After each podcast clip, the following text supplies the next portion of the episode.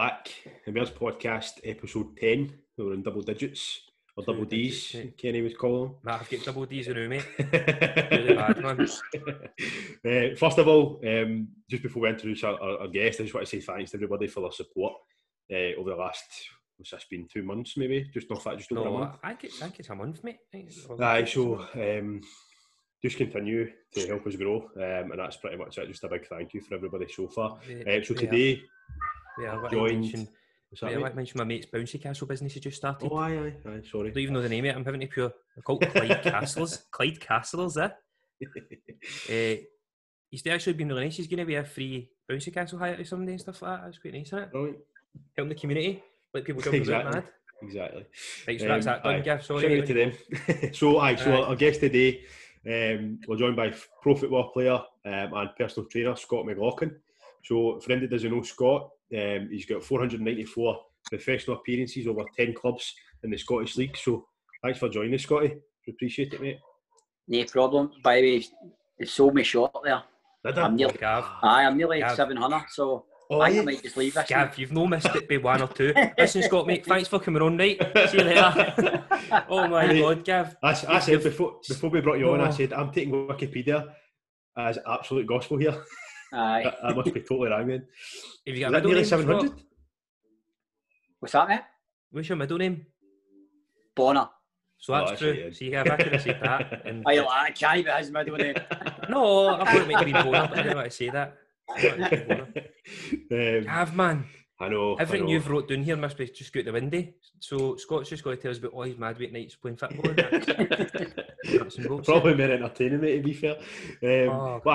Scotty, what all day, we're going to just jump back, obviously, to the start of your sort of football career and how you get into football and stuff like that. And then, as I say, we'll just talk through if you get any stories that you can remember or whatever through nights out or, you know, cup finals or whatever, then feel free just to go off for a tangent, mate, and we'll just sit and listen to you. So, as I said, obviously, pro footballer, now turned personal trainer, did a bit of football agent stuff as well. Yep. All right, so we'll just go back to the beginning then. So, do you remember how you got involved with football? Like, obviously, I'm assuming it must have been pretty young, but. Well, I just started just like anybody else, just kicking the ball about the street, and then was half decent. Managed to get into a team. I played with a team called Hillwood. I don't know if you ever heard of Hillwood. Right. I played with Hillwood Boys Club when I was like 8 or 9, and then just always kind of played for then on. But I'd always just kicked the ball about the street myself when I was a wee boy, if I could remember. Like, I was a wee boy in the street who had the ball all the time and just kind of kicked about constantly. I've got a mate like that. Did you ever go in for your dinner, or did you just always stay out? Everybody's waiting for the dinner. You're that wee guy who's kicking the ball about still yourself. Yeah, I tell a story all the time, right? My mum used to be able to see me through the window, right, and see me out playing football, and she shouted in for my dinner, and I just blank her, right? I'm just like, try to act cool in front of me. No good in for my dinner. It's even I eventually went home when the street lights came on. My mum used to just do that and just belt me all the head. I'd be like, what's that for? She's like, shoot you in for your dinner, you never came in. I was like, I never heard you. She's like, I can see you. I can see you through Indy. I know your son. That's one thing you don't really see nowadays, though, isn't it? Like, you don't really see a lot of Wayne just playing football constantly. Like, no, I know. You always see it, even when I was growing up, you know what I mean? Aye, but it's not as if it's dead easy for them to play football. There's signs everywhere, don't play football, no ball games. I know. Like, if you go to goals and drum chapels off fenced staff as if it's a prison. Aye. It's shocking, like, man. It's pretty bad. It is more like a society thing as well. Like, see, like, I went out all day with my football for, I don't know what age, and see if my boy's 9, see if my boy went like that, I'm just going to play football all day and I'll be back whenever. I'd be like, aye, right, me man, you'll be back when I hear you. You'll be phoning me every 2 weeks. It's just totally different now, isn't it? Aye, I know. You've a lot more to worry about, I suppose, isn't you? Aye. Where did you grow up, Scott? I stayed in Paisley. We're up in Paisley. Aye.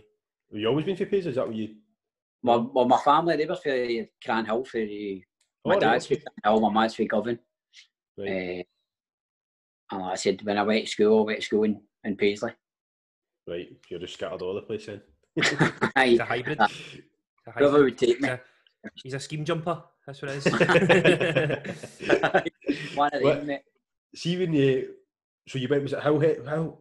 what's it called? Hillwood Boys Club? Hillwood. So what was the progression for Hillwood then? Did you just go, what was the system like back then? Was it pro youth or was it like? No, and it was, pro youth wasn't a thing when I started playing boys club at like 8 and 9 year old. Right. Pro youth didn't come in until I was maybe 16, 17. I was in S form with Dundee United. Right. So I was just like a schoolboy form. I ended up at Dundee United. I was at St Johnston, Dundee, and kind of he bobbed about all the clubs. And I was at Everton Boys Club as well. All so right. I had a wee chance of going to Everton, but I was a homebird, so I wasn't really interested in moving away at that time. Aye. A few opportunities came later on, but at that time I don't think I'd been up for moving away. Right. So your first pro team was Hamilton, wasn't it? Was that the first professional one you'd signed for? So were you at Hamilton sort of? How did that come about then? Did you play a couple of youth games and then they just kind of scouted you and said that you fancy coming? Or I can't actually remember. It was a long time ago, but I was playing boys club. I was actually involved at St Martin boys' club. Right. And I was a striker. I played every position when I've been pro, but I was a striker. Like trying to win a contract and that. And I went to college. Don't know if you know a guy, Tony Fitzpatrick. He's chief executive at St Martin now. Right. He was the coach and he ran like a college course, and it was like a case that you could leave school and go and play football. Like you could go play football in the morning and you did your college in the afternoon. So I went like that while I was playing with Hamilton, and then I'd actually improved quite a lot going to that college thing under Tony Fitzpatrick's coaching, and I improved that much that Hamilton ended up signing me. I think I signed a 2-year contract for Hamilton, like as a YTS, so he like did all the jobs. The boots and all that. Cleaned the boots and cleaned the restrooms, cleaned the toilet. Every job gone. That's what he done. Cups of tea and all that. But to be honest, you wouldn't change it. You make pals for life, and your YTS days, and you always remember them. Because like I said, you're all wee boys. You're all on the same wage. There's no egos, no nothing. Everybody's just trying to make it in the game. So that's missing. Sorry, Gav. I was going to say the same thing as you, mate. On you go. Aye. Oh, alright, I'll date then, right? I think that's missing for football now. I think there's no like a pecking order, but you kind of grit you cut your teeth, do you know, that sort of stuff, and it humbles you a wee bit. Like, I don't know if it still is a thing though, but it might. But no, it's nothing like it anymore. Don't get me wrong, there's something new that couldn't happen now because you'd be getting the fucking jail, right? Aye, but it's like slave labour a wee bit, and then you're doing that away, and it's like shut up, let them. It's perfectly fine.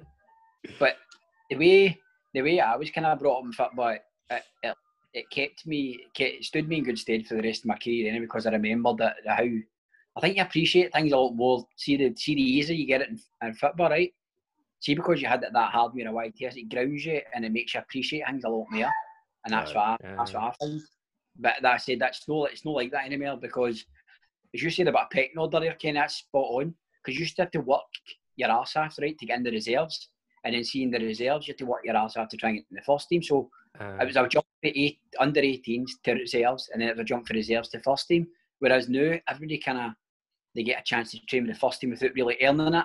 And I think they think, oh, that's me, I've made it. And then see when they get released, it's just a big, big shock to them because they've had it that easy. I've not that whole, like, right, I've worked hard, this hard to get here, I want to stay here. It's more like, I've had that opportunity now, so that's me. I'm as big as anybody else in the team. Because they've never really had to work to get there. Like I always remember when, like later on in my career when I was still full time, and you get young boys who trained me, right, and it wasn't their fault. They weren't good enough, but they just turned up and got told to train with a first team, whereas they weren't ready, and they were just there. And I said they weren't good enough, so they didn't really earn their chance to be there. Aye, they couldn't develop.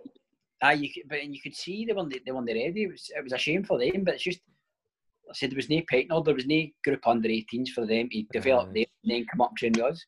Aye. See when you first signed your contract with Hamilton, what was your? Can you remember what you felt like? Were you buzzing, or were you nervous, or a bit of both probably? I was nervous. I was absolutely buzzing. I was just buzzing to get a contract. I mean, we had like a squad of 20, and I think there was maybe 2 or 3 years they get took on for that squad.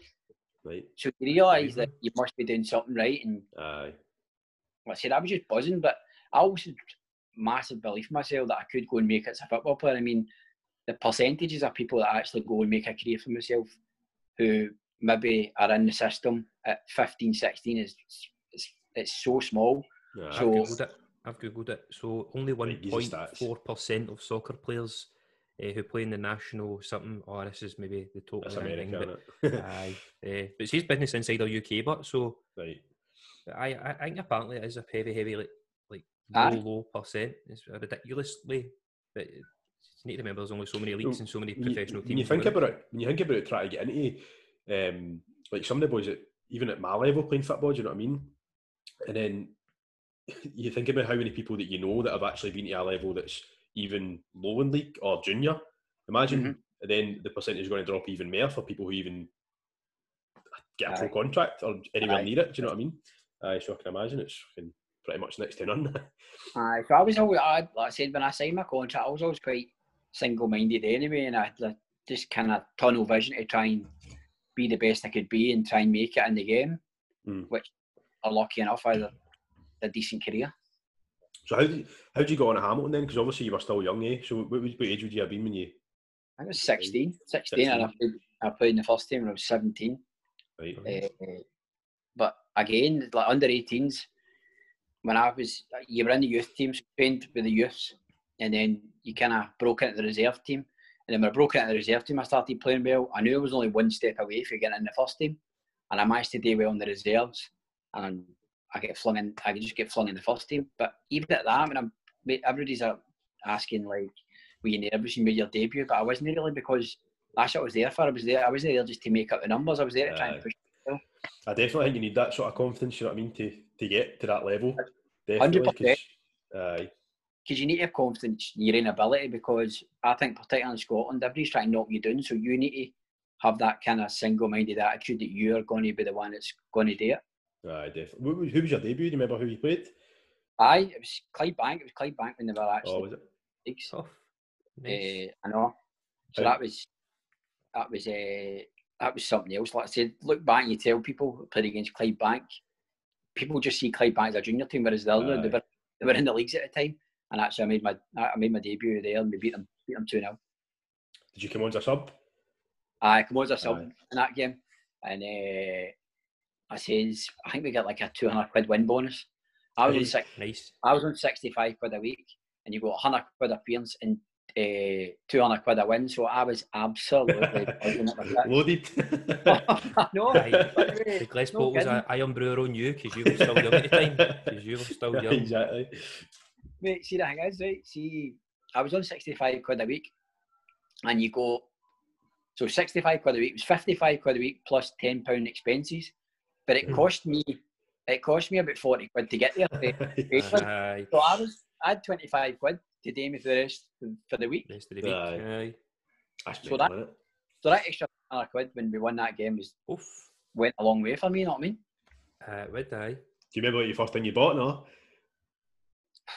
No, a yearly pass, a yearly Scotland card or something. I just gave my mum back the door that I tapped for that. So did you always have this? Did you had this tunnel vision in your head that you were going to be a pro footballer and there was no exceptions and that was what you were going to be, and you were that driven? Aye, it's mad to think about it now because you're a bit older and you know the percentages and you think, wow, you don't think. Pitfalls. I said I was just thinking I'm going to make it as a professional football player. That was it. But I was always, when I was younger, I was all dead wee. So that was always perceived as a weakness that you were too wee. But luckily, I managed to take a wee stretch as I was getting 16, 17. I got a wee bit bigger. But there was always that you're too small. You'll be too small. I mean, you had good ability, but height also would always. How many people do you think must have no probably should have made it to some degree and have just been bypassed because of being too small? I think there is definitely a truth to that, particularly 20 odd year ago. It would have maybe not as bad now because one of the best players ever played is Messi, you know what I mean, and you had Iniesta, Gavi, and they all kind of changed that. So people try to give that excuse. Don't get me wrong, they'll still be folk that'll say, oh, he's too wee, but they'll not be as open now, whereas it was quite open you would just tell somebody, nah, you're too weak. You look at the Karamoko Dembele at Celtic, you know what I mean? He's only like 5 foot 2 or something. He's only about 7, I know. He's so good, man. I think like a lot of people take that as an excuse, like they'll use that as an excuse. No, I wasn't tall enough to make it. Yeah, probably, you just need to work hard, man. It's no your height, mate. It's because you chucked it because somebody maybe said that to you and your mindset's all right. You shat yourself and never done it about it kind of thing. Exactly. That's old man. Boozer, the guy in the Boozer telling everybody he could have been playing. Many times you heard that. Plenty. But see, when you moved from Hamilton to Livingston, do you think that what started to kind of kick off your career a bit? Obviously with the cup final and stuff like that you eventually got to in 2004. Well, Livy was probably, see, at that time, I mean, there was quite a lot of interest in him at that time, but because I played in the first team at Hamilton, in Scotland, obviously Barn, Celtic and Rangers, Livy was the best team to go to. We just finished third in the Premier League, so I was going to a Premier League team who were in Europe and stuff like that my first season. So that was a massive move for me, and again I just kind of believed myself that was the next step. I'd already got into the Hamilton first team, and then when I went to Livingston I just thought, right, try and get in the first team there, although it's a higher level and the standards a lot better. Aye. See in the cup final, she's played Hibs, that right? Aye. And at that time that was probably one of the best Hibs teams that there's been, eh? Aye. Yeah, I mean, Tommel Bruni, that's right. Riordan, Gary O'Connor up front, aye. It was a classic. I was looking at the teams today and I was like... Whitaker, Dobie, that's right, Tam McManus, guys like that. There was boys who went out and had unbelievable careers that were on that team. Gary Caldwell was another one. He was playing centre mid, was that right? See, a centre mid for he played centre half, but I'm sure he played centre half in that game. Oh, is that a Wikipedia, Gav? Because I'm going to just not use any information. No, that was not. I looked at the game, the match report for that, and it gave almost all the positions and all the positions Gary Caldwell was centre mid. So, bye. See when you first, like you're saying, you went from Hamilton to Livingston. See when you first went in the changing room at Livingston, that we like that. Wow, like, it's quite a big deal. Or we like that, right? Well, I just need to get my head down and get to work. I wasn't like I've never really been phased. I get starstruck with people, like when I'm playing football with them or playing football against them, I just think, right, that's it, this is where you belong. Because some people kind of get that in their head that they don't belong there if they see certain people and go, oh, no, this is too much for me. Whereas I'd obviously seen guys like Stuart Lovell and all that I'd watched them on the telly playing. David Bingham's another one. But I just thought, well, I'm here for a reason. Why can I not go and rub shoulders with these guys? Aye. It's just only going to improve you, innit? That's even if they got some people just get better, eat up by that sort of thing. Like some people go into these environments and they just go, aye. I'd just go dead sarcastic and try and be dead funny, and I wouldn't be taking it serious. And aye, that's that.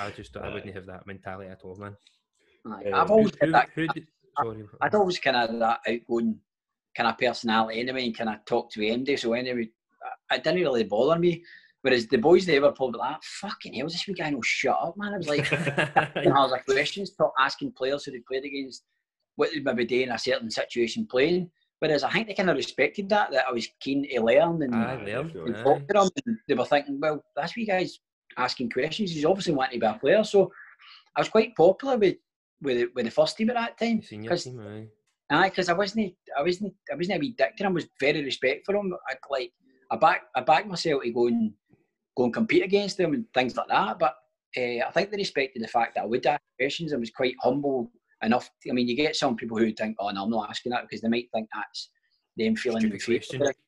Aye. Whereas I just thought, well, I want to try and be as good a player as I can be. So I'll try and speak to as many people, particularly in my position, what they maybe do in certain situations and that. So do you remember having like MD you looked up to at that point? But in your position, did you ever kind of, not that you would try and mirror somebody, but did you ever look at them and think, I'd love to be similar to that, do you know what I mean? Well, the captain at the time was Stuart Lovell. I don't know if you remember Stuart Lovell. Stuart Lovell was the captain who won the cup, and he had a great attitude. And he was really well respected. I liked him. He played my position, played centre mid. The guy Burton O'Brien was another one, really, really good player. He was brilliant with all the young boys as well. He was only a few years older than me. And he broke into a team at St Martin when he was younger, and he got a move to Blackburn. So the 2 years had kind of similar upbringings in football, the way kind of things happened to us, and we kind of were similar players and all. But I kind of looked up to all the first team, because I seen there was all Premier League players, so I wanted to get in amongst them anyway. So I said I respected them all, and I wouldn't say there was kind of one in particular that respected anyone else. I looked up to them all. Aye. Well, that's good. I think that's probably the difference now. Like, seeing you talk about how much you did respect and you asked questions. I bet you there's probably loads of 16, 17-year-old boys now walking in thinking, I'm better than probably half of these. Do you know what I mean? And you're like, no. even if you get better talent. Yeah. Even like punters, Gav, punters will have a an opinion on a player. That's the word I was looking for. There's an opinion on a player, right? And they just can't see it by it. But whereas if they went to actually see him and the way he maybe trained or the way he went about his business, then I can guarantee you they would have a different opinion actually seeing the way professional football players go about their business. Aye, because when you look at it in a pitch, you always think, "Look, I could have done that," and you're like, "No, you could do." You know what I mean? Everybody's exactly like that. Why has he done that? What's he do? I mean, I'll sit and maybe watch a game with my dad, right? My dad knows football quite well, but sometimes you go, "Oh, but see, how can he do that? How you shouldn't be like totally different." You're on it. You've no intention of making that mistake, but just sometimes it doesn't come off. You see something and it doesn't come off for you. That's just the way it is. Whereas sitting up in the stand, it's so easy for a distance to go like that. I can't understand why he's done that. I know. A prime example is, see, I remember, I think it was about 2 seasons ago, maybe 3, when Scott Brown didn't have the best of seasons, and everybody was like, "Oh, he's past it. He just needs to go now." And then he gets, I think it was maybe when Brendan Rodgers came in, he kind of revitalised him a wee bit, and look at him now. Everybody's kind of raving about him. Do you know what I mean? They always, I think, their fans are way too quick to jump on players and think, "Oh no, they're past it," because the guy's 31 at the time, or do you know what I mean? 100%, mate. I said one couple of bad games, they maybe go, that's him done because he's eight. And look at him now. I mean, he's good as him doing it. I know. Look at your prime example last night, David Luiz. You know what I mean? He's had a bit of a shocker. I don't know if you'd seen it. No, but he's something else, mate. It's no, but I'm saying Jamie Carragher was saying he'll never play in the Premier League again now, and I'm like, what? No, all right, sorry, I didn't see that, no. Just because he had a couple of mistakes, he had a bad game, and I'm like, he's not played football, he's not played in a game in over 3 months. Surely you're going to be a wee bit rusty, do you know what I mean? I know, and I was talking about my mates, I mean, don't get me wrong, the guy, he did have a shiter, but it's like you get wee Jimmy for the pub saying, he's a daddy, he went there against my pub team, I'm like, listen, I can guarantee you David Luiz would get a Sheldon Jimmy's in your whiskey. Play for the dog and duck, you know what I mean? So what was it like playing a cup final then? Was it were you just as you were, like you're saying, you just took it in your stride? Or were you kind of like, fuck, that's the big time, man, it's quite an honour to get that opportunity? Or I didn't have a chance to get nervous. I don't. Do you remember the goalkeeper, Alan Main, no? Nah. Too old for you, that. But Alan, no, he was an older guy in the team, and I shared a room with him. So I was the youngest, he was the oldest, and he always kind of kept me grounded. So when I spoke to Al, I had that much respect for him. So see, when I spoke to him and he told me something, I just believed it. So I was talking to him about the night before the cup final, right? And I was talking away to him saying, "We're drinking tomorrow, Al, so drink, we're going to win." And he was like, he's like, "You'll no get a better chance without Celtic Rangers in the final." He's like, "So I think we're going to do it."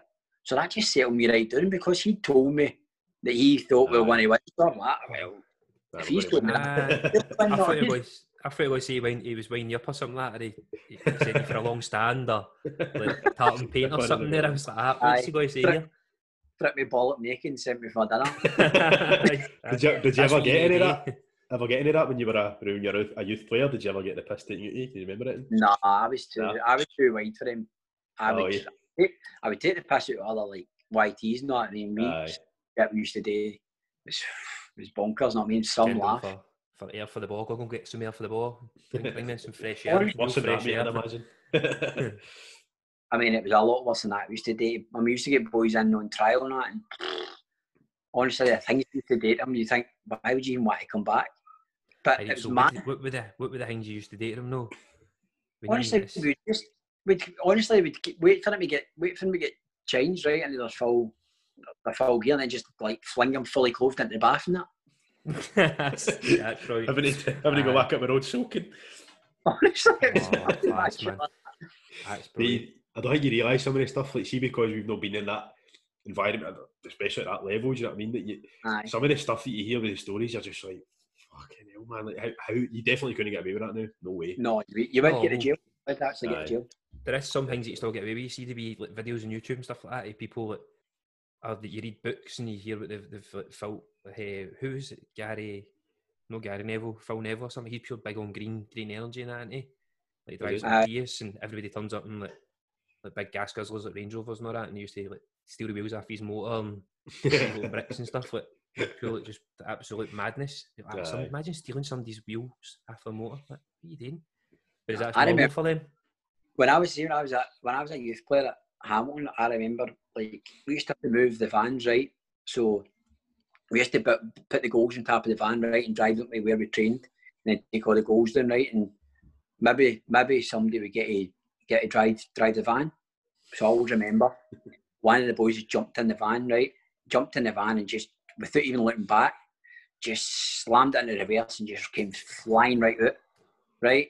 He's only gone and scudded at a motor, right? It was a gaffer's motor, Ali Dawson. Oh my God, man. Right? But it's even better. He took Elaine's mother-in-law's motor. So he took mother-in-law's motor to work, and the van's absolutely scudded in the side of it. Oh, class, man. God. How bad you would feel. You just go home, wouldn't you? But I'm not even I'm not coming back here. We were all howling, laughing to, and the boys like, "Go out nearly green." I would have blamed somebody else. You would immediately just, that was you. It wasn't me. That was Scotty, man. It wasn't me. Our youth coach at Hamilton used to, right, we'd be into like 5 o'clock, right? We used to get a train from Hamilton into Central, right? And I always remember it was like the 5:08 train. So we'd be into, he'd keep us into 5 o'clock, right? He'd be like, "What time's your train?" We'd be like, 8 minutes past. So he used to wait. He used to wait till like 6 minutes past and go, "On his go, boys," right? Sometimes we'd make it, but sometimes we wouldn't, right? So it'd be half an hour later, and we'd be traipsing down this big hill, and you just see him at the door, just standing laughing at himself. Know what I mean?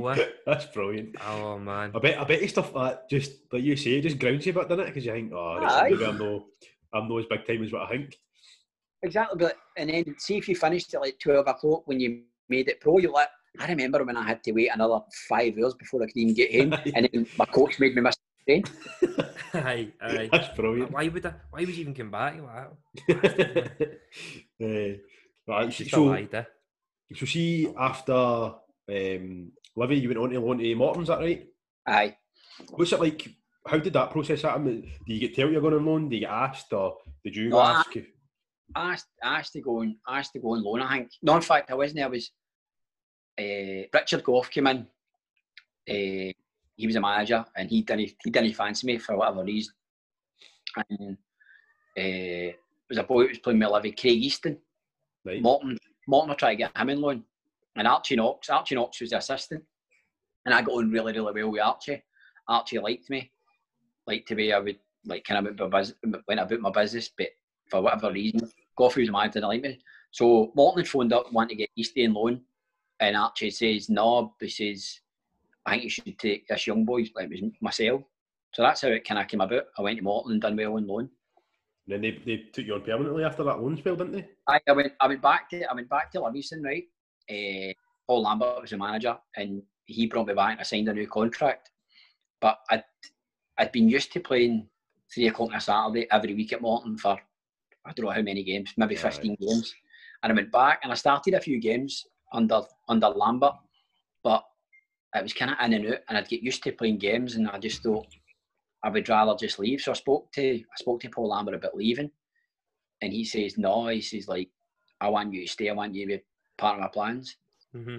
Well, I didn't think it was going to happen, so I kind of had to force it a wee bit and say, "Listen, I can't remember what age I was, 22 maybe. I said, I want to be a stage, I want to play football every Saturday. So I played to get away. And they eventually accepted. It was kind of reluctant, but I mean, it was flattering for a guy like Paul Lambert, who played in my position. Wanted to keep me. But I know, I look back now, and it was the wrong decision. I should have just played. I should have just stayed, and I believe I would have got in the Livingston first team again. Yeah. Like I wasn't. I mean, he started me a few games, and I did well for him. But I just thought at that time, you're young and you get used to playing football. I just thought that was the right thing to do. Where it's looking back, it really wasn't. That's probably one of the only regrets I've got of my career is leaving at that time. What was he like as a in training and stuff like that? Was he quite hands-on with coaching, or would he just kind of leave? No, well, Lambo, he still played. He was still playing, so he still kind of trained us all the time. And he was a good guy, really good guy, honest and all that. I didn't see him growing to do what he's done now, just because he had a kind of hard time at Livingston. He eventually chucked it, right? But no, I'm delighted for him, because he is a really nice guy, and he was quite humble. He was good with me. Like when I was kind of asking him to leave, and he said no, he could have just been a dick about it and said no, you're no gone, that's it. But I know. I think the way I spoke to him and pleaded my case about wanting to go and play, I think he done the same. Like when he was young, he broke in kind of at the same age as me, and when he got a wee taste of playing, he kind of knew where I was coming from.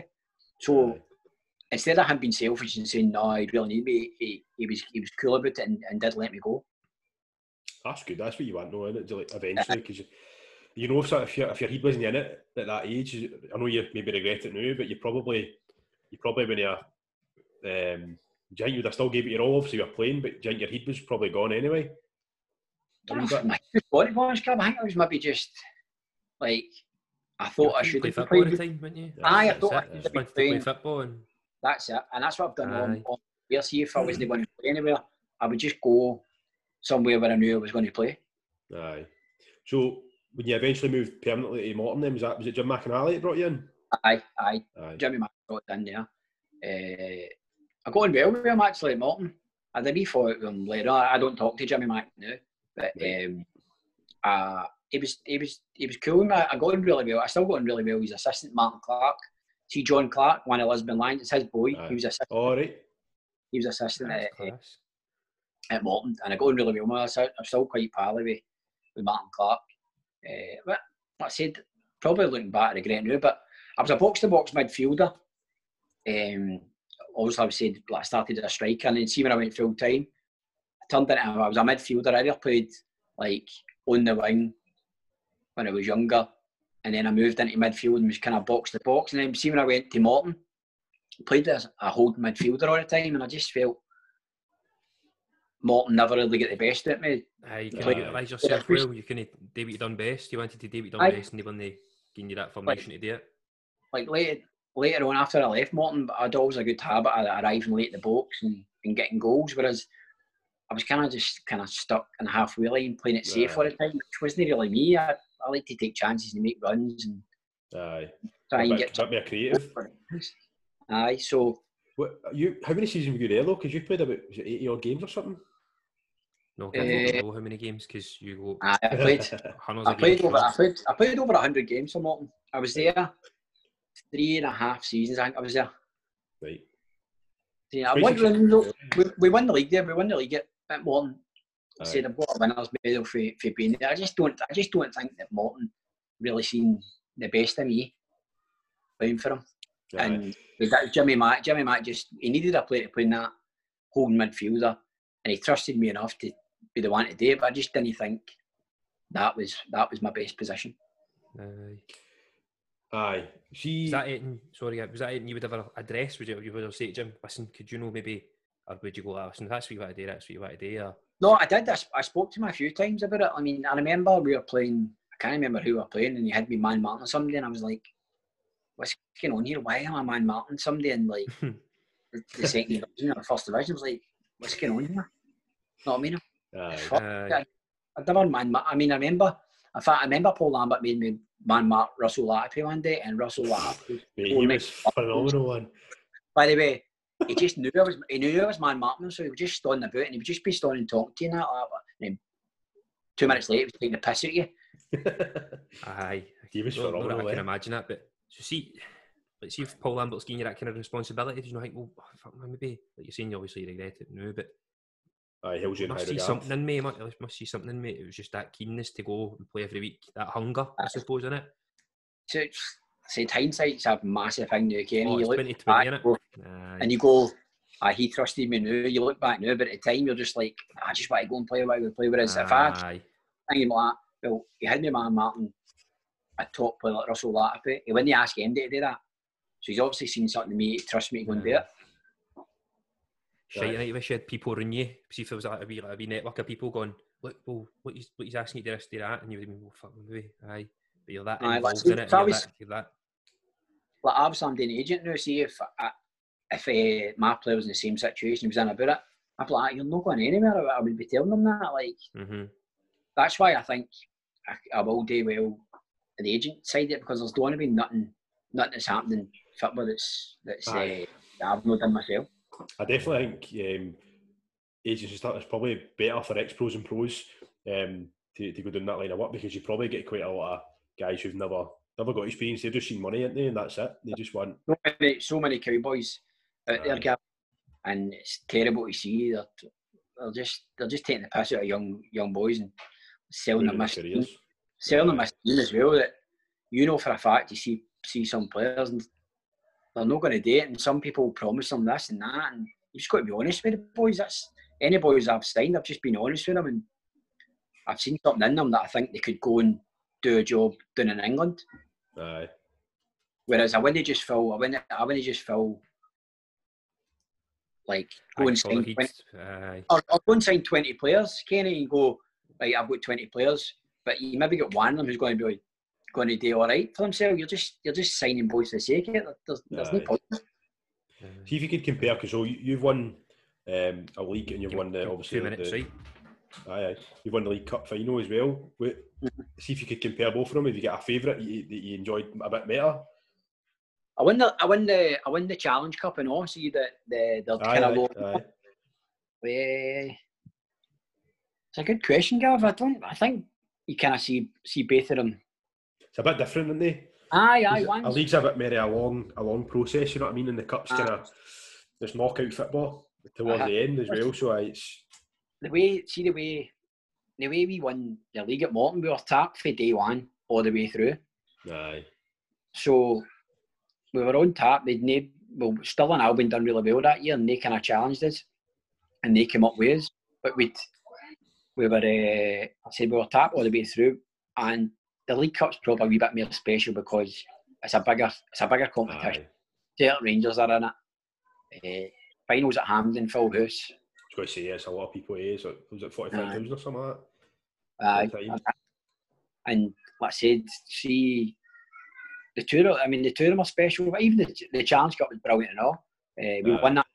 And also the way we won that was class. That was Airdrie. So was that when you moved on to after Morton then? Aye. Airdrie. How long were you at Airdrie? I was at Airdrie for 2 years. 2 years? Aye. Was it Airdrie, you were a skipper at Airdrie, eh? At one point? I've captained kind of most of my teams. I did captain Airdrie at one point. The captain at Airdrie was Paul Lovering. Right. But when he was injured or suspended or something like that, I would kind of captain the team. But I wasn't like... I think we had a vice captain as such. It was kind of like just I'd captain the team if Lovers wasn't available. Would you think was the process behind picking you? Do you think you were just always quite a vocal guy on the pitch, and they just seen you as a bit a good leader in your experience? I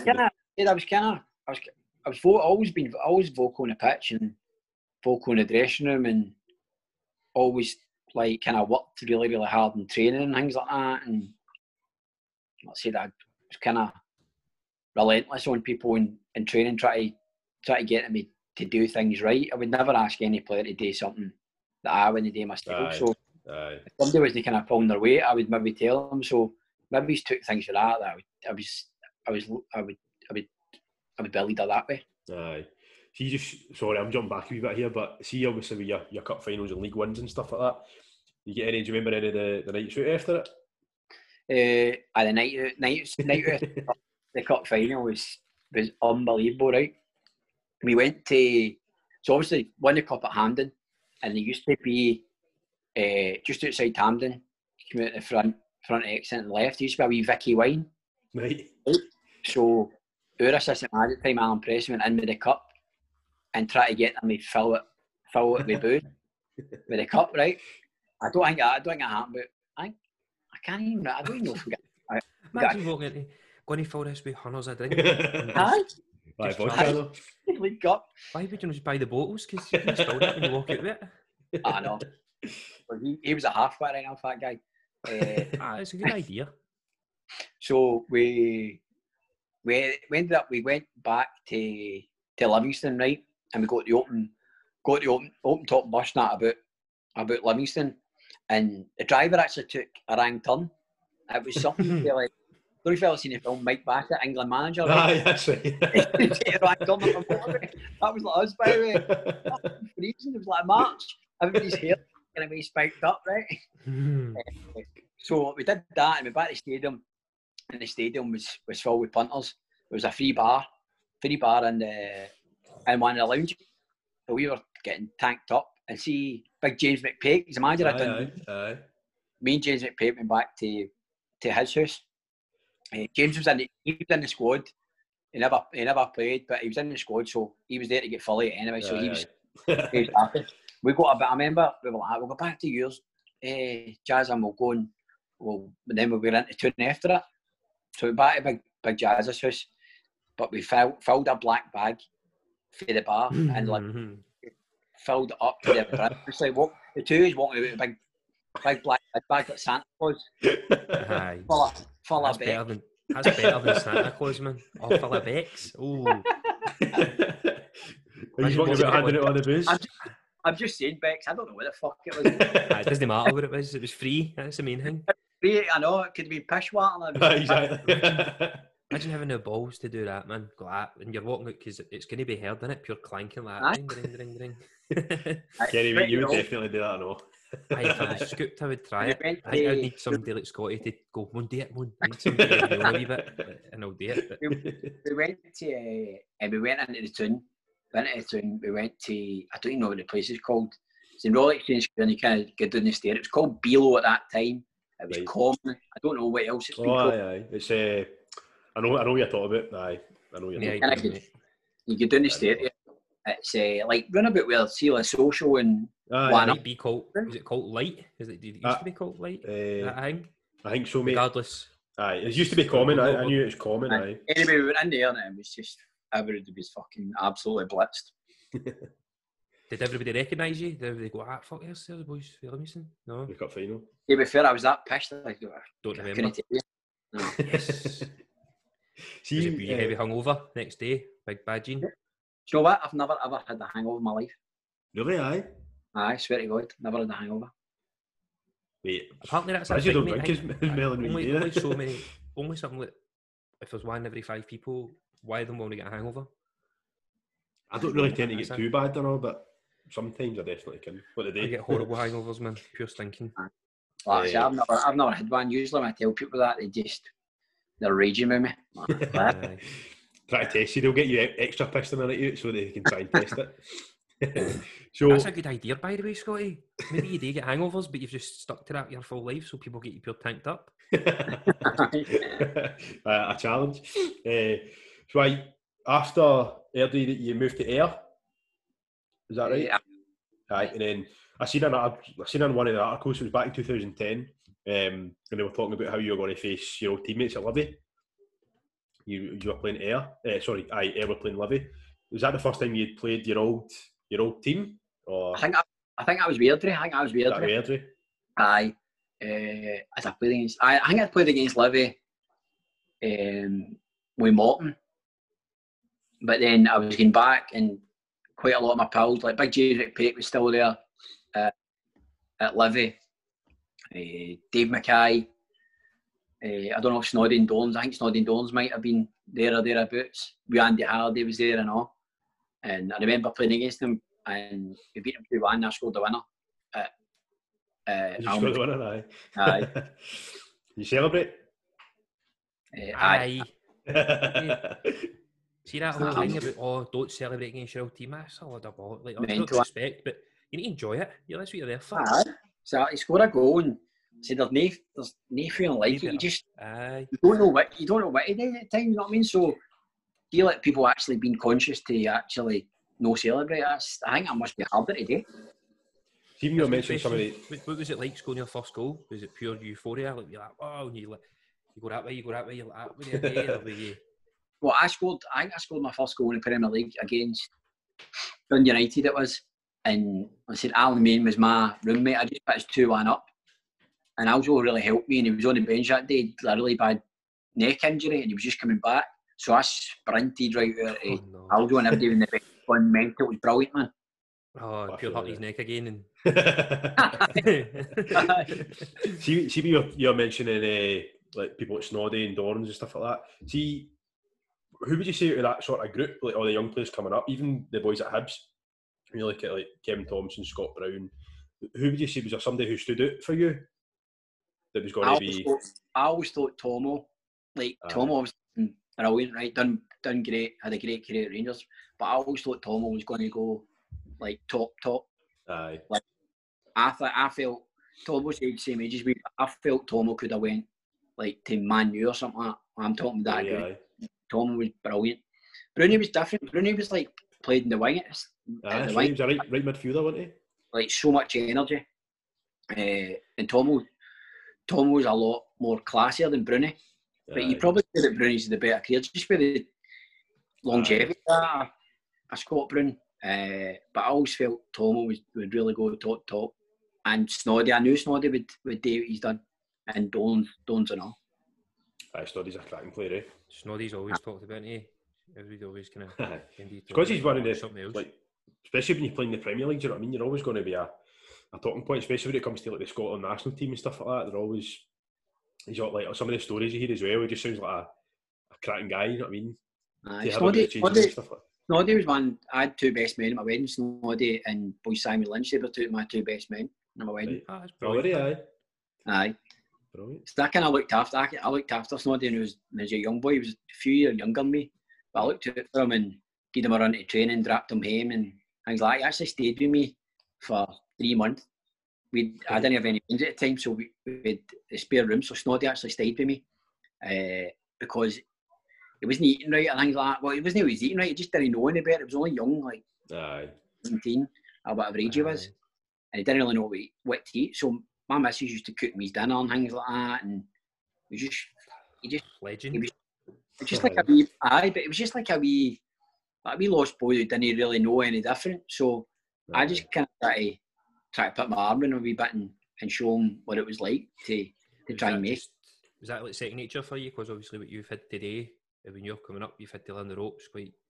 I felt a lot of people were good to me. So somebody who kind of, it was similar backgrounds and all that, working class family, and I felt like I gave them a run. I took an instant like to him. It was just a dead. Don't know what his nowadays. She's like, he's like one of just a dead infectious personality. He's quite loud and a good laugh. And I said I used to go and pick him up at his house. I mean, he used to be fucking murder for life. He used to try and give him a run. He would be wait for you all the time.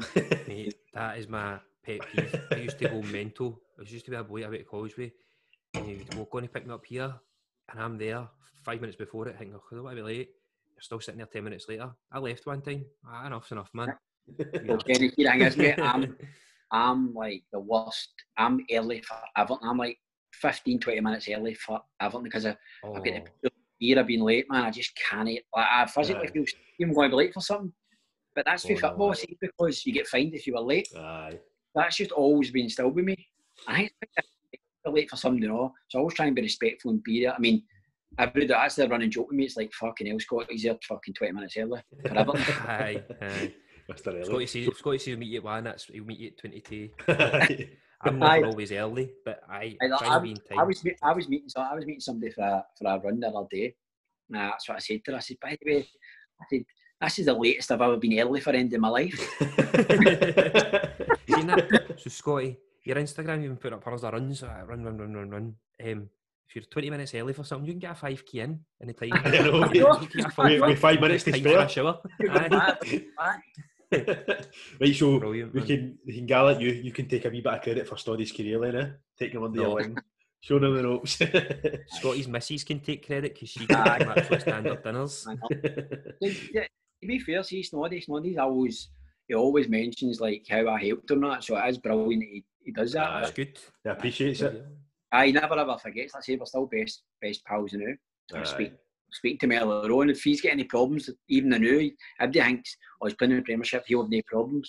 Whereas if he's got problems, he'll still come on, see, like, we're talking now and we'll just have a chat about a lot of shite. And it always makes you feel better. Aye. You should have told him to come on and he could have been able to fight together. I know. Right, so back to the football then. So after... I'll not go through all your teams obviously, but we'll just run through some of the teams. So Queen of the South, Peterhead, you had a second spell at Ayr as well. Aye. Clyde, Albion Rovers, I've all kind of followed after that, and obviously Steny most recently. If you get out of all the teams, have you got a kind of, not a favourite team, but have you got a favourite like spell where you enjoyed the football a bit? Yeah, Ayr was probably my favourite. Don't get me wrong, I loved it at Livingston when I was younger, breaking into the team, but Ayr was my favourite. Spell. I said I had good times there. I was there for a long spell. I think I played well over 100 games for Ayr. I was a captain and that. We were quite successful. We got promoted with Ayr through the playoffs. Right. And I said I really enjoyed it. It was a really good bunch of boys. And when I left, I went to Queen of the South, and then I went to Peterhead and I eventually came back. But it was one of the clubs Ayr kind of knew I was going to go back at one point. Aye. Do you know what I mean? I don't know what it was. I just had a feeling that would end up back there one day, and that was the case. Who were some of the characters through there? Because there's been quite a few that's came through. Aye, well, the boy Dean Keenan was some character, man. He was bonkers. I don't even know if I can tell you some of the stories on. This is everything else out the window. He's one story. He's one real good story. Come on, just he's fine. Need to listen to this anyway. Nobody's gonna hear it. It's just us. I remember, right, we went out on a night out. We'd been out Christmas night out on the Saturday, right? But a few of us went out on the Sunday as well. Right. We kicked on the Sunday, I remember. So it was Ayr boys, and Dino just done his knee, right? So he was on crutches. So Dino's went right in. We went right into the old campus, right? Morton boys happened to be there. They were on their Christmas do as well, and they were playing pool at the back of campus, right? So Dino's just walked right up with his crutches, right? Turned it upside down, started potting all the pool boys. Right? So all the Morton boys are just looking like that. Dino played at Morton with me as well, and there was a couple of boys and I was still there at Morton, so I'm like, it's Dino. So they knew what was happening, well. So like, it's just Dino. Right, he then walks up later on when he's absolutely out his tits by now, and he gets a full bottle of tomato sauce, right? And pulls it out of his head and just starts slicking his hair back like that, slicking his hair back. Tomato sauce. All the Morton boys are just staring at him, thinking, what the fuck is going on? Right, to top it off, do you know what he does? What? There's brown sauce in his head. Just stands there and pisses himself. What? So see somebody like that, think they're pure big time and think they can be mad, just do mad things. No, he's the opposite. He just doesn't care. That's weird, isn't it? That's weird. Right. So we were outside. Bear in mind, he's done his knee. Now, we've done his cruciate. So he eventually gets tossed out. So we're like to all the Morton boys, right, boys, see you. We're out, go to Dino. Dino's still got his crutches, can hardly walk. There's a big skip outside. He just tossed his crutches. That's big time. That is big time. No, that's it. Was it Air City Centre? Was it up in Glasgow? Was it Glasgow, mate? Campus. Oh, Campus, sorry. The old campus stuff. You said the old campus, I wasn't sure. You think it was a college or something? I didn't know, mate. I thought that might have been a thing within the football realm or something. She was just street, tomato sauce, big urination, and I bet you still get into dancing, didn't he? He'd get into tunnel or something, they bother. Wild, man. See, you were just talking about injuries there. Did you ever have any right bad injuries when you were playing? No, touch wood, I didn't. No. I broke my arm. I had a bad break in my arm. I had an open fracture when I broke my arm in 2015 or something like that, when I went to Clyde. But apart from that, no, I've been all right. Maybe a couple of bumps and bruises in my ankle and things like that. But I think that's because of how I've played that many games that I've not had any real serious injuries, you know what I mean? I think because it's quite obvious you're a good runner and stuff as well, so you look after yourself. I think a lot of players just kind of neglect their bodies a wee bit and don't really recover as much. Or I think that used to be the case. Now it's totally different. I think everybody kind of signs in it. It's hard to go wrong at certain. Don't get, there's still loads of people that don't look after their body right, but I've always made sure I trained right and ate right and looked after my body, and I've always kind of been kind of relentless the way I train. Aye. I think that helps a lot with a career, like not getting a big injury. Like some people get a big injury and that's them, their careers, like, they can't even mentally get back fit and stuff. Aye, definitely. I mean, that's what happens. See, Slaney done his hip and he done his knee, right? And people were like, Slaney, you never did this in your career. See, if you got a really bad hip injury and you got a bad knee injury, there's not much you can really do. Like, I think you just see because he's a different character and he likes a laugh. Slaney was another one in training. He trained so hard. Actually, maybe trained too much. I think that's probably what harms Slaney. He overtrained. And he puts so much stress in his body. Because he spoke quite a lot about, like, he couldn't really cope with the mental side of it as well. But he just used to, go. I love Slaney. Slaney's another boy I always looked out for him. But he's another one, dead infectious personality. And his injuries, that's exactly what happened to him. He struggled mentally because he felt he could never get back to the way he was that Celtic went and bought him from Motherwell. He knew he was never going to be the same player, and he tried to change the way he played and stuff like that. So the mental struggle is really, really hard. People don't see that. You just see a guy who's funny, whereas when it's time to be serious and train, Slaney was bang at it. You don't get to the level. You don't get Celtic buying you that if you're just a fuck about. Do you know what I mean? Aye, definitely. He said that a few times on that open goal. He's been like that, like, I just didn't feel like I belonged there, and I didn't feel like I was good enough. And at training, he tells like mad funny stories, which are good, they're funny. Mm-hmm. But it's a shame, innit, that you could end up feeling like that. You know what I'm saying? If somebody like yourself would put the arm around and go, listen, you've been bought, like they've bought you, they've no. Had done it as a favour, that they've bought you, because they see something in you. Because he's such. Oh, everybody we'd been wishing him to do well, and he maybe just never had the right advice as well for somebody, as you said, somebody to put their arm about and said, by the way, Slaney, you've got a right good chance. But there's loads of perceptions of people like that. I'm perceived differently. I mean, I like a laugh, and I like to fucking take the piss and have a carry on and go for the odd night out. And people maybe go like that, oh, he's this, he's that, until they actually play with me or see me train. I mean, even go back to the running now. People who knew me and have played with me, knew I was a fat guy and I trained right, whereas other people went like, I can't believe that Scottish, because he was a guy who likes a laugh and a carry on. Did you see off the pitch? Do you know what I mean? In that environment. See, when you train and you're on the pitch, or like even back when you were playing, like at the top level and that, were you pure money or were you? Aye, money bastard. I feel like that's just a normal thing. I feel like it's just a normal thing for like pure good football players to be. Aye, definitely. Is it, Gav? You're the moneyest. No, I'm the quietest mate in the picture.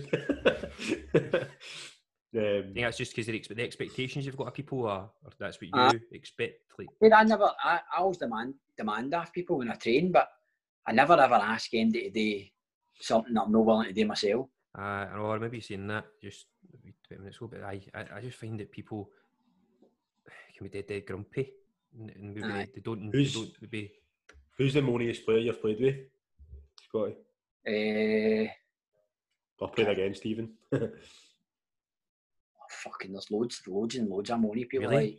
Is everybody quite moany? Like, is that just a competitiveness? Like that drive and they're what to win, like winners in it? Like, see if up to when I was maybe, I don't know, 30, I was fucking like the moaniest wee guy ever. I would fucking hate me. Did you moan at yourself? Would you moan at yourself in the pitch? Like, God's sake, Scott! Like, I would honestly hate me, right? But with my mentality, I would know what I was trying to do to get out of people, if you know what I mean. But I'm a moany bastard. I played with a guy called Lee Mako at Livingston. He was a top player. He played the Premiership down south and all that with Blackburn and teams like that. And he was a right moany bastard. And he used to kick utter bucket at me. I was not a young boy. He used to kick me. See if I didn't have the character I had, I'd have thought he was trying to bully me or intimidate you or something. I intimidate me, but it wasn't the case. He was just testing to see what I had, if I could take it and stand up to him. And see, now me and Lee Mako are right good pals, and I think he's maybe went, by way I respect this wee guy, he's got something about him. I think that's like in modern day, they speak like Mourinho talks about, is it Rashford? Rashford Mourinho talks about, so he's like an old player that he can take criticism and he knows what it's like to be, to not be picked on, but for people to go on at him, and kinda, he takes it and he understands that, like, well, this is because people care about me, they're not moaning at me. Aye, that's exactly how you need to take it, Kenny. You need to just think, right, he's doing this for a reason, because he cares about you. See when somebody stops shouting at you, that's because they gave up on you, and they don't really think, well, I'm wasting my time talking to them. Like, there's certain people I wouldn't even moan at, because I'm just like, why would I waste my breath on them? No. Before, I would blow in the face after them and get so frustrated because they weren't listening that would even frustrate me even more. But now I'm just like, nah, forget it, it's pointless. Mm-hmm. See the difference between being a player and being captain? Is it quite big? No, not really, because I kind of always played like a captain anyway. I kind of demanded off people and was quite vocal, and not even vocal, just moaning, like just trying to organise things and all that. Pull people in about you if you're playing in midfield, or just things like that, just general. No, you don't need to be a pure moaning face bastard. I mean, the last 5-6 years, I've totally changed. I've mellowed and I've no moaning. Don't worry, there's times when I lose the plot, right? I think that's probably just been a da as well. I don't lose the plot all the time, but see that one time I do lose the plot, they know, by the way, he means it now. That tone. Try and just give them the benefit of doubt, and then when I eventually go, right, come on, fuck, what are you doing? They know, right, if Scotty's moaning at me, they kind of, something must be happening. Just kind of change that. Probably being a dad, it's changed that for me, because my missus moans 24/7 at them, and they just, I know, boy. Many kids you got? I've got two wings. A 9-year-old and a 4-year-old. I've got she's... My wee girl's 2 in December, man. She rips it out at me all the time. I'm constantly going, don't do that. Oh, God's sake. I feel I lose a rag with her every day. So I don't think she takes me serious at all. Well, that's my missus will shout more constantly, right? And I always tell her, you're just losing the effect. See if you just kind of try and just go, right, stop it now, stop it. And then see if they keep doing it, and then raise your voice. Then they'll go, oh, by the way, that's... He means it. That's the am. That's the real man. Do you think fit boys installed that in you then? No, I think... Well, I think being a dad's installed that in him. Being a dad's installed me in that. That's all right. So, see, throughout all the years when you're playing at the top levels, who's some of the players that really, really stood out? Obviously, we mentioned like Snoddy and Dorans and stuff like that, but is there like somebody who was just on a different level? Aye, well, I played against Henry Larsson, guys like that, Ron Gabola, Barry Ferguson. That was the other kind of players I played against, Lumber Maravchik, Big Sutton, guys like that. So talking about playing against top players. Aye. That was when the SPL was at its peak. All the players there, man. You couldn't have named better players. How good was Larsson? Could you just tell that, man? He was really good. Larsson was frightening, like. I remember they'd be landed a giant sign. I'd had to pick Larsson up for a corner, right? And Larsson used to have this vertical jump where he could just jump straight without even any run or nothing, right? He would just jump. And I remember trying to, like, I thought, right, I'm going to have to try and stop him here. So I've tried to grab him, like, on the shoulder there. He was fucking ripped. I couldn't grab him. Solid. Just slipping off him. I just couldn't. No God, Dave, but I tell you, he was the, like, and he was the top player at that time and all. Aye. He was him. He's probably the best player that ever played in SPL. Arteta done really well. So he did a good career, but Larsson was. Aye. Where he gets Arteta, Rangers and all. Aye. You go to moving on to Barcelona and Man U, like. The accident. Like he won the Champions League for them, didn't he? That's what all the players in that changing room will say. Like, he came on and he just changed the game. He just proved that he could play at any level. Mm-hmm. I think everybody kind of knew that up here, but it's just the disrespect that you get a Scottish footballer. Like, oh, I'm doing it in Scotland, but I'm getting in Barcelona. But he went to Barcelona, broke his leg, and then won the Champions League. Phenomenal, eh? Absolutely. I think that's mindset. My mate, and Simon Lynch, who played with Celtic, he played with him, and you just always ask him about him, and he was just like, nah, he was like so, just like see his mindset, and he was just so driven. I love hearing things like that about top players. I think that we spoke about quite a lot of athletes and stuff like that and their mindsets, and you're like, I think these guys are just wired differently, man. Like, they've just got this tunnel vision constantly. There's a thing on Netflix called The Last Dance. We spoke about it a few times. It's Michael Jordan, mate. Or how good is it? And you're like, these guys mindsets. Is he aye? Aye. Don't be that. Don't is he aye, mate? Is he aye? But I just think they're wired differently. Obviously, they've got the talent there, but they've worked so hard to get there. Do you know what I mean? What do you think of it? Like, see motivational speakers in that, Scotty? Like your Tony Robbins, who else do you listen to? Eric Thomas, Gary Vee. Do you listen to any of that? I love David Goggins, man. Oh, he's brilliant. David Goggins. Oh, he's something else. Two of my mates have told me to get his book here. My mate told me as well. See, big Charlie Mulgrew absolutely loves him, man. Is he? Aye, he was like, Scotty, get this. He's like, you'll love it. But I think it's just the way he talks and all that, and just he videos, guy, he just like 17, 20 miles into a run, and he's talking away as if he's having a conversation, and you're like, what? The way he talks, he just talks. He could be talking about Ed, and you're just like that. Paying what attention to him, isn't he? I know. Have you watched his Joe Rogan podcast? Have you watched him with Joe Rogan? Mate, if you've read his book, and you'll know everything he's got to say, but when he talks about it, it's just... His story that's fascinating, isn't it? Like, he was like overweight, down and out. He was overweight. I see all his old pictures and all that. He just doesn't look at him. No, I know. And even his Instagram, you see him out running. And he's like, "We're on lockdown. This is your time. You work on you. You've no escapes. Like, you need to face yourself." Like, all right, I'm sitting with 3 beers like that.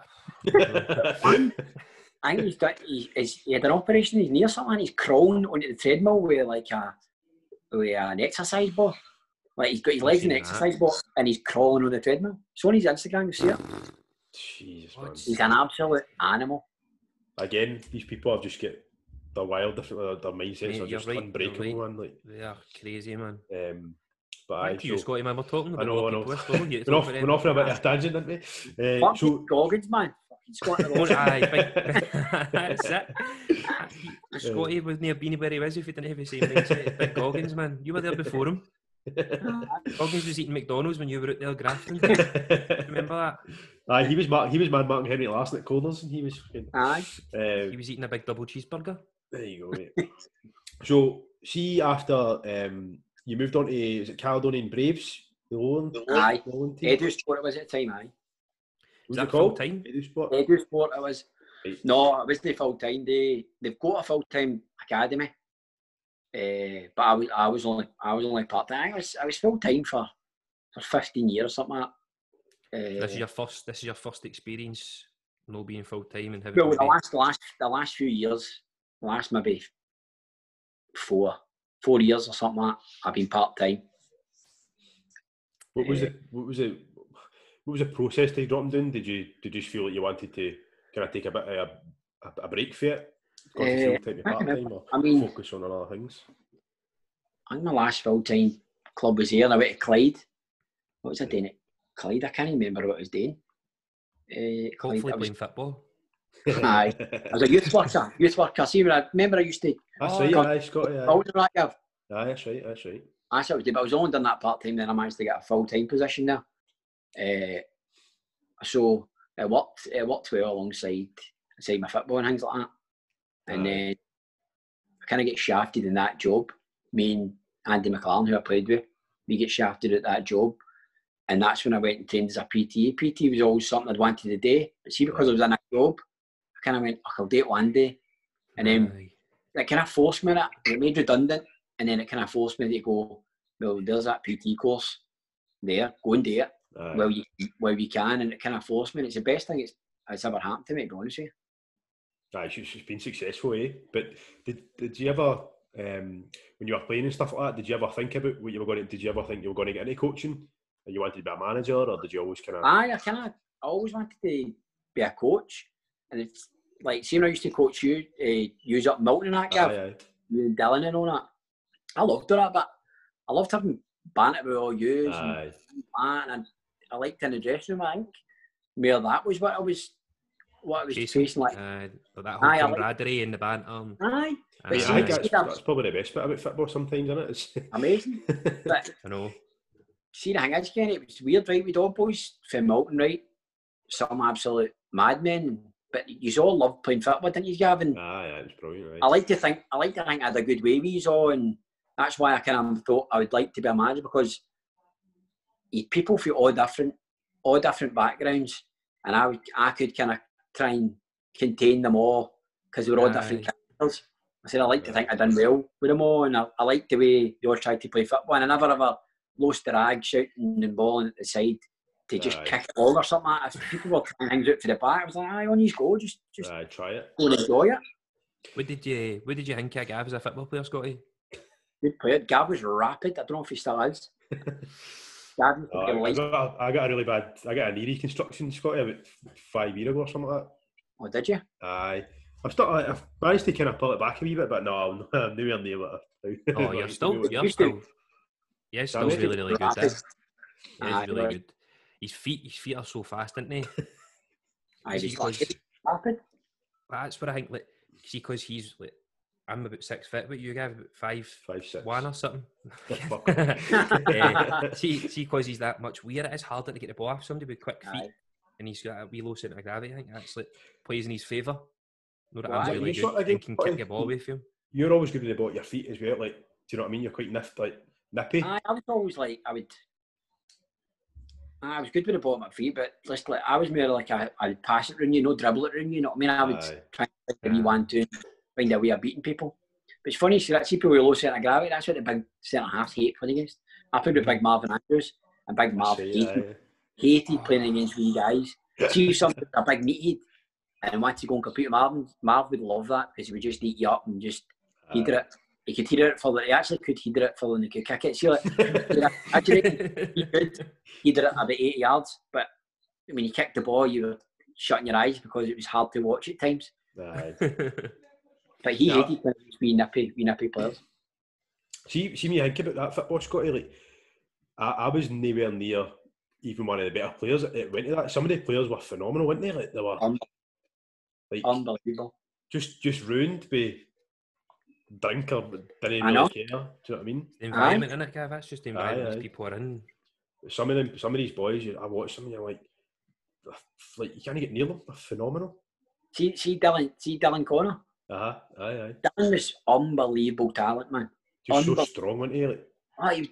He was a man. He was a man. He was a man when we were in secondary school, like first year, do you know what I mean? He could just flick people about, and like even he was playing with all yous, he believed in himself. But I just think I don't know if he proper believed in himself to go into a footballing environment. Aye, but, I mean, you don't imagine a football environment isn't much different for what you were probably doing.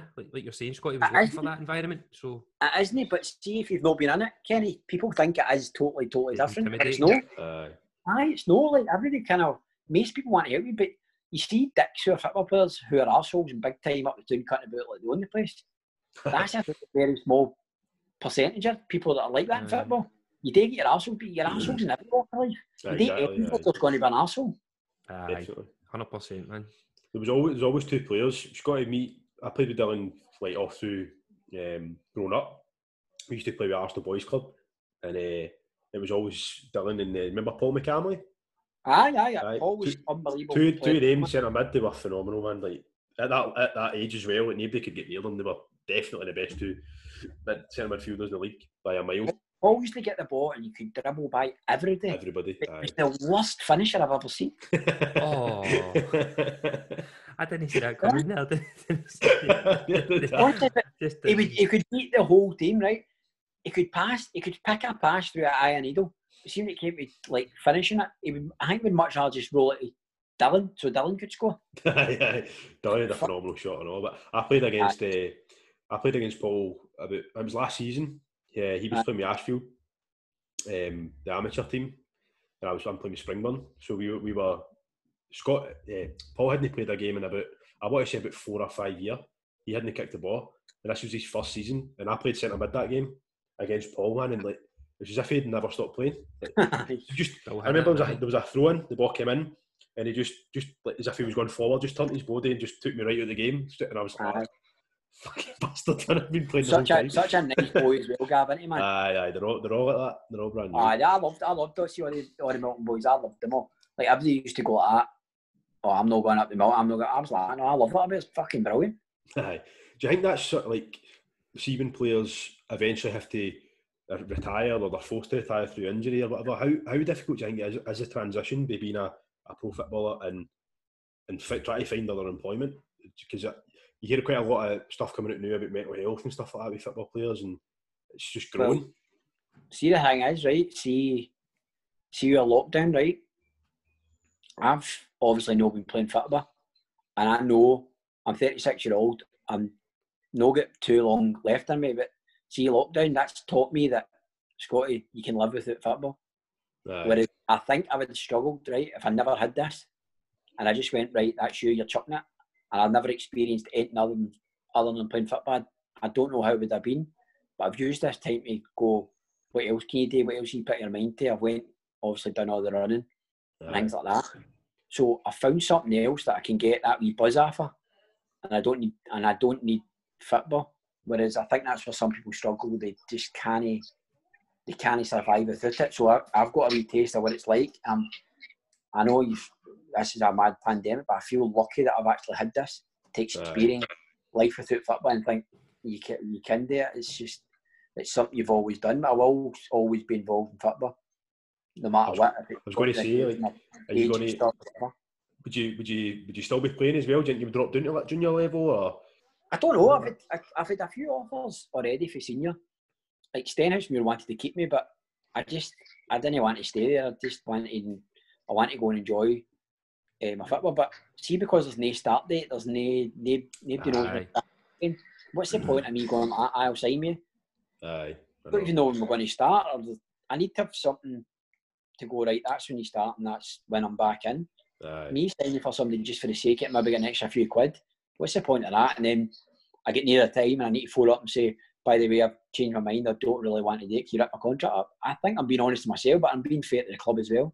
Aye, definitely. Aye. But also, I feel that even the new, like, what other games are going on the new in the Premiership, they're playing without fans. I don't know how, as a player, it's going to feel. Like, it must be a bit... I don't see the sense in it, right? Particularly in the... Even, to some extent, the Premier League up here. But I don't see the point in starting back without fans outside the Premier League up here, because that's what teams rely on. They rely on all the money coming in for getting their hospitality, their punters, the guys buying their pies, the programmes, things like that. Maybe you get a wee bar at the end of the game, you open that up. So it's going to be hard if they start back without punters for teams to survive.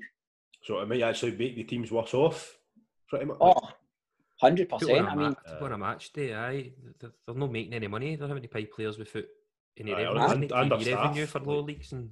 Exactly. I know. Aye, as you said, you'll still have staff at the stadium who will need to work. so they need to pay them and all. So it just doesn't make any sense from a financial point of view to start. Well, hopefully, I'm saying hopefully, but I'm looking forward to it. So I think they've kind of primarily said it'll be for August time is what they're looking for, eh? I've heard October. The lower leagues are going back for pre-season in September with a view to starting back in October. Whether that's the case, don't know. I'm looking forward to it. It's like a pre-season, like, and especially in this day and age, a lot of players like yourself, like, you've been in lockdown, you're just running 5Ks in 5 minutes, and like, most people should be. It's pre-seasons to get the football, get your ball. Like, thinking about that sharpness, but remember, like 6 weeks. Don't need 6 weeks. No chance. Just sharpness, innit? You just need sharpness. You just need the different thing with the ball, and we, as you said, sharpness. We short, sharp turning things, and just something different to what you've been doing. You always liked running, then. Sorry, Gaff. Sorry. I'm just going to say, moving on to your running. So that's a good link in. There you go. I meant it. To be honest, I was always quite a good runner, right? But I wouldn't say I liked it because I was fit and I did it. I ran because I knew I had to keep fit.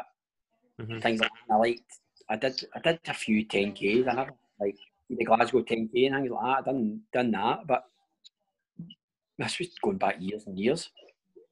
And then in lockdown, I just went, right, I'm going to do a 5K. I always done a 10K, but I went, I'll do a 5K and see how I got on.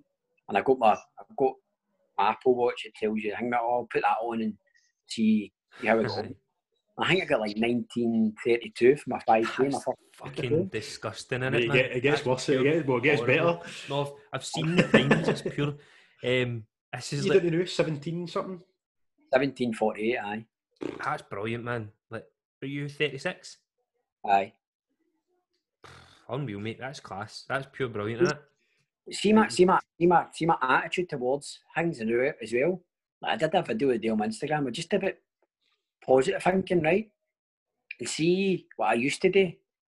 And I was talking about last year I was running with Smalling. Like, I would run a 5K, right? And see, I'd maybe run one good K.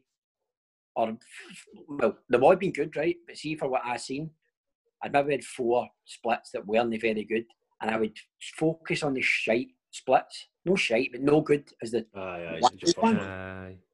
So then I just started going, well, you know what? You've ran that in a right good time. Focus on that, and the others will bring up to that standard.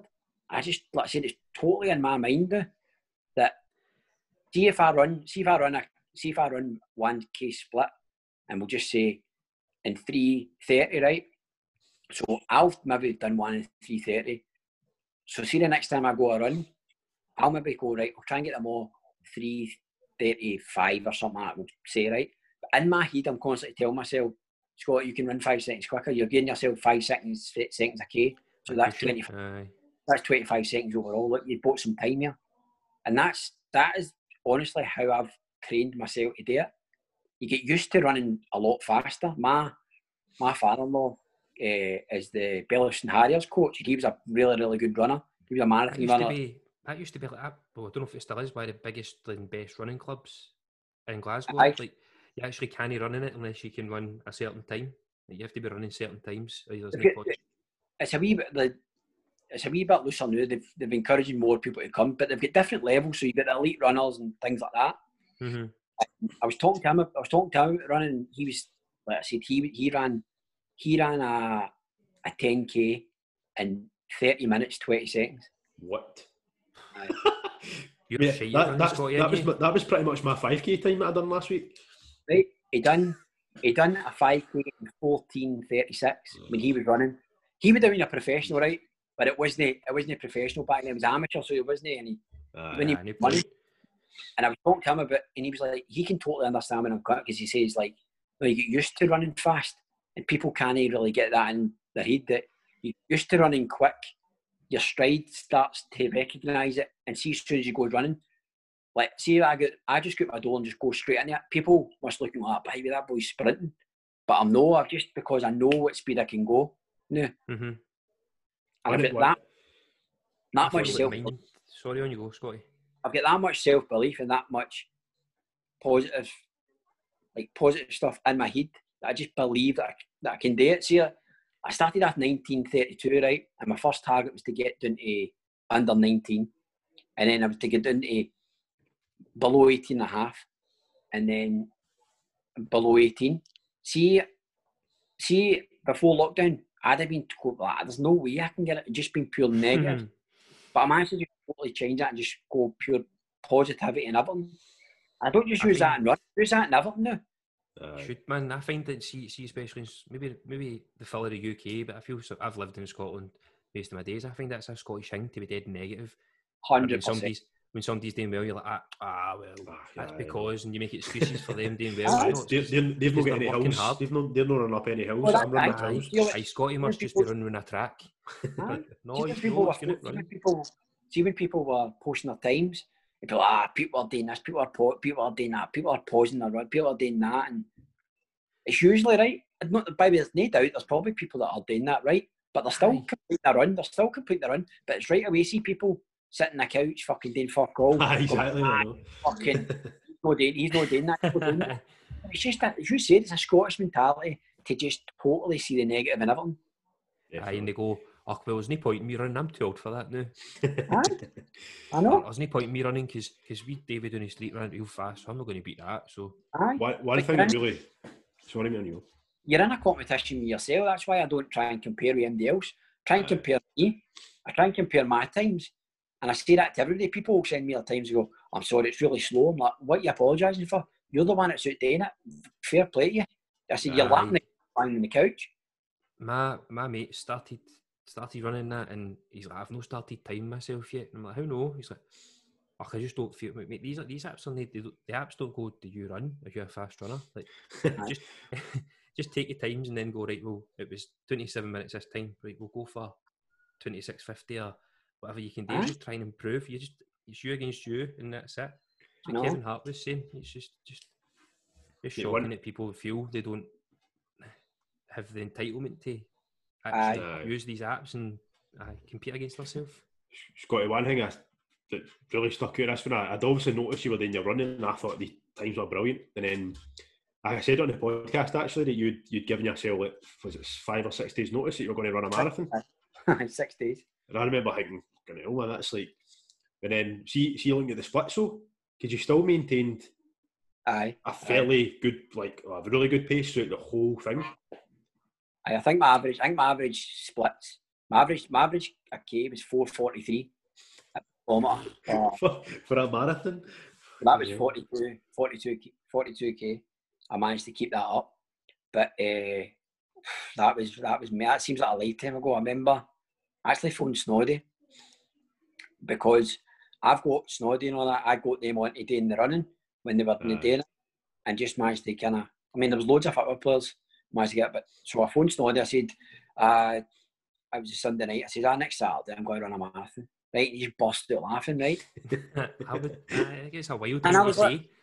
Right, and I was like, what? He's like, no, he says, Scotty, he says, I know you can do it. He says, but I just knew you were going to say something like that. Because I'm things, right? You can probably tell about how I've trained my mind to things and all that. But I'm just obsessive about it. I just believe if I'm going to do something, I just go right in it. No matter what it is, I just throw myself head first right in it and just try and get as much knowledge and things like that as I can. Like, I've read up on loads of different techniques. So running is a pure technique in it. It's not just as simple as it's like your gait and the speed you're running, how big your legs should be apart and that. Like, so I gave myself 6 days, right? And bearing in mind that the furthest I'd run was 10K. That's all. So I was running 4 times that. And I did it in 3 years 19, I think it was. Which I know was a good, but I wasn't even doing it as a time, right?